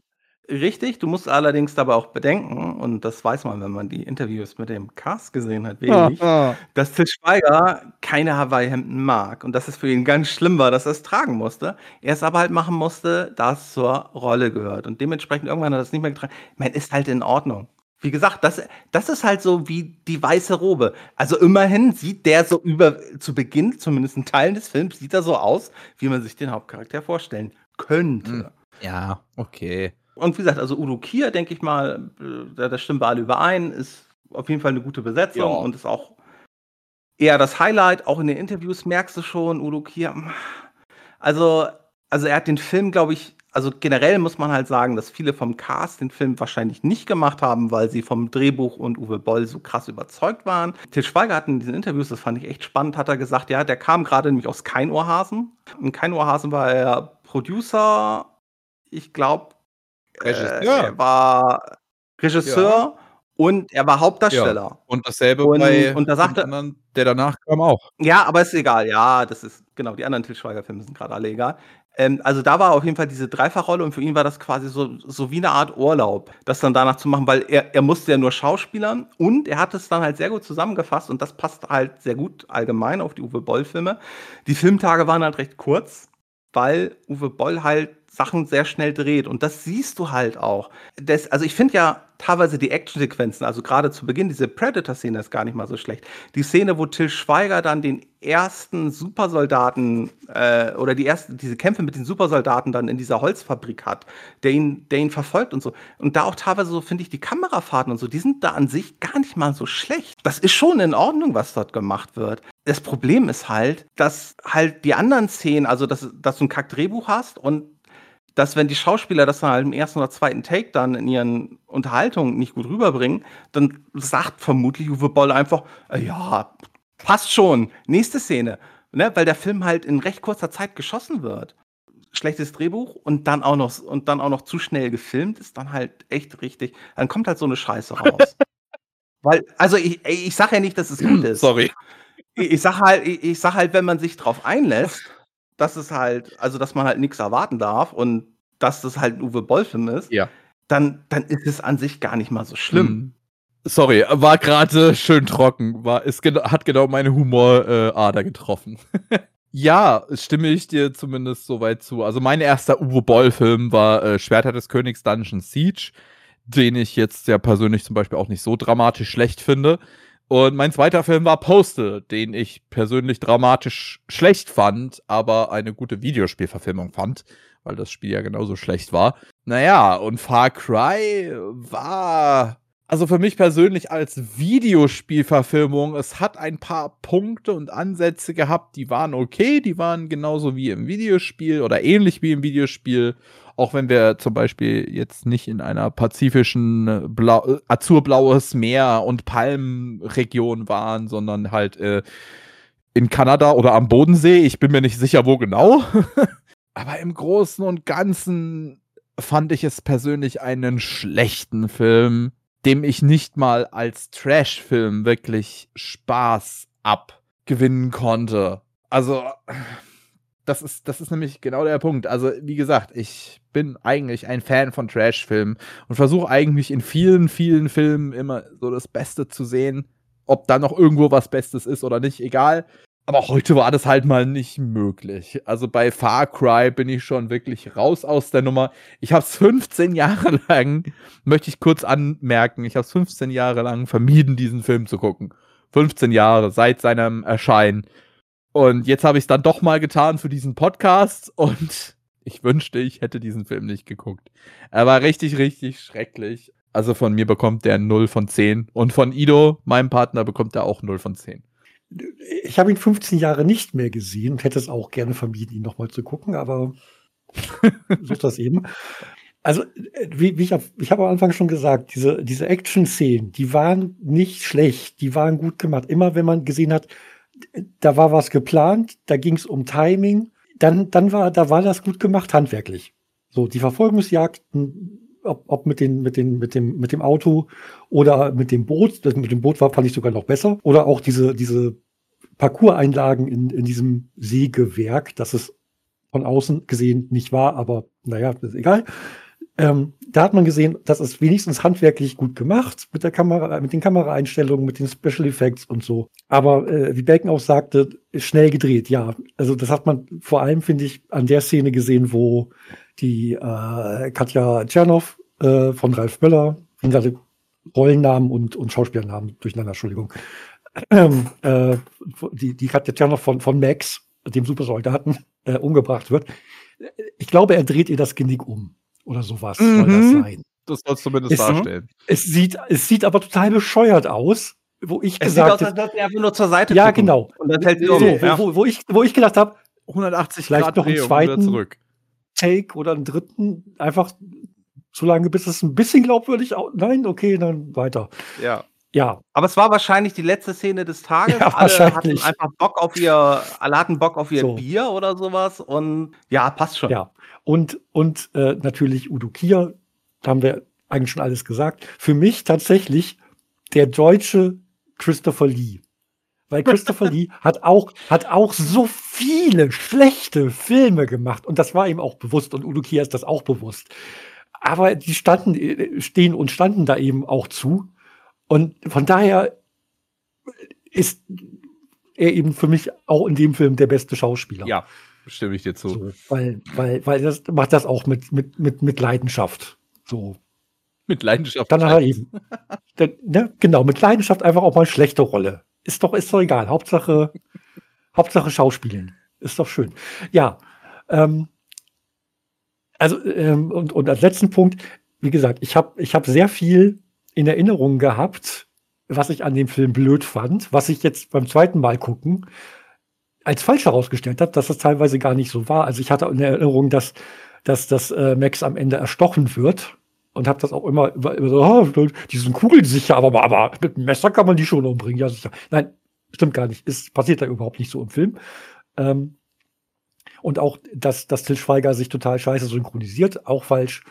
Aber dafür äh, die ganzen anderen Logik-Sachen, ähm, die, die, die, die sich jetzt, die ich jetzt nochmal festgestellt habe, wiegen das alles wieder auf, weil für jede Logiklücke, die ich in Erinnerung hatte, kam jetzt eine neue dazu, wo ich, also es, es ist einfach ein schlechter Film, es ist so ein schlechter Film. Und ich hatte so oft das Bedürfnis, einfach auszumachen und ich wollte das nicht bis zum Ende gucken. Es war mir auch völlig egal. Naja, ich habe es durchgestanden und ein Gnadenpunkt für Udo Kier und, und die guten Actionsequenzen wie gesagt, ich habe da eine etwas andere Herangehensweise bei meiner Punkteverteilung. Es ist ein Uwe Boll-Film. Aus heutiger Sicht sehe ich den Film. Ähm, ich vergleiche den mit anderen Uwe Boll-Filmen.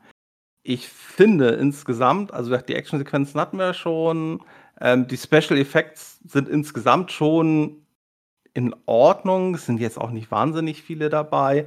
Ähm, anders als ein Dungeon Siege, da sah man regelmäßig richtig schlecht durch CGI. Da musst du aber halt auch sagen, da waren sie halt auch in einer Fantasy-Welt, wo sie auch viel mehr machen mussten. Hier konnten sie einfach teilweise wirklich dann dieses Sägewerk filmen und dann hatten du deinen Hintergrund und das passte. Also ob, ne, wie logisch das dann alles war und so ist ein anderes Thema, aber da musstest du dann aber halt nicht mit CGI irgendwie großartig nacharbeiten.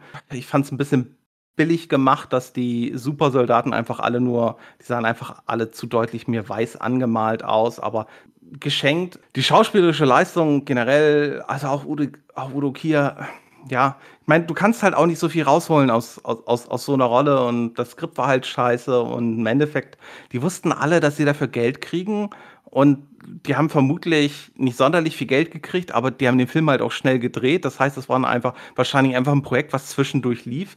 Die ähm, Emmanuel Bourget wurde, glaube ich, recht kurzfristig gecastet.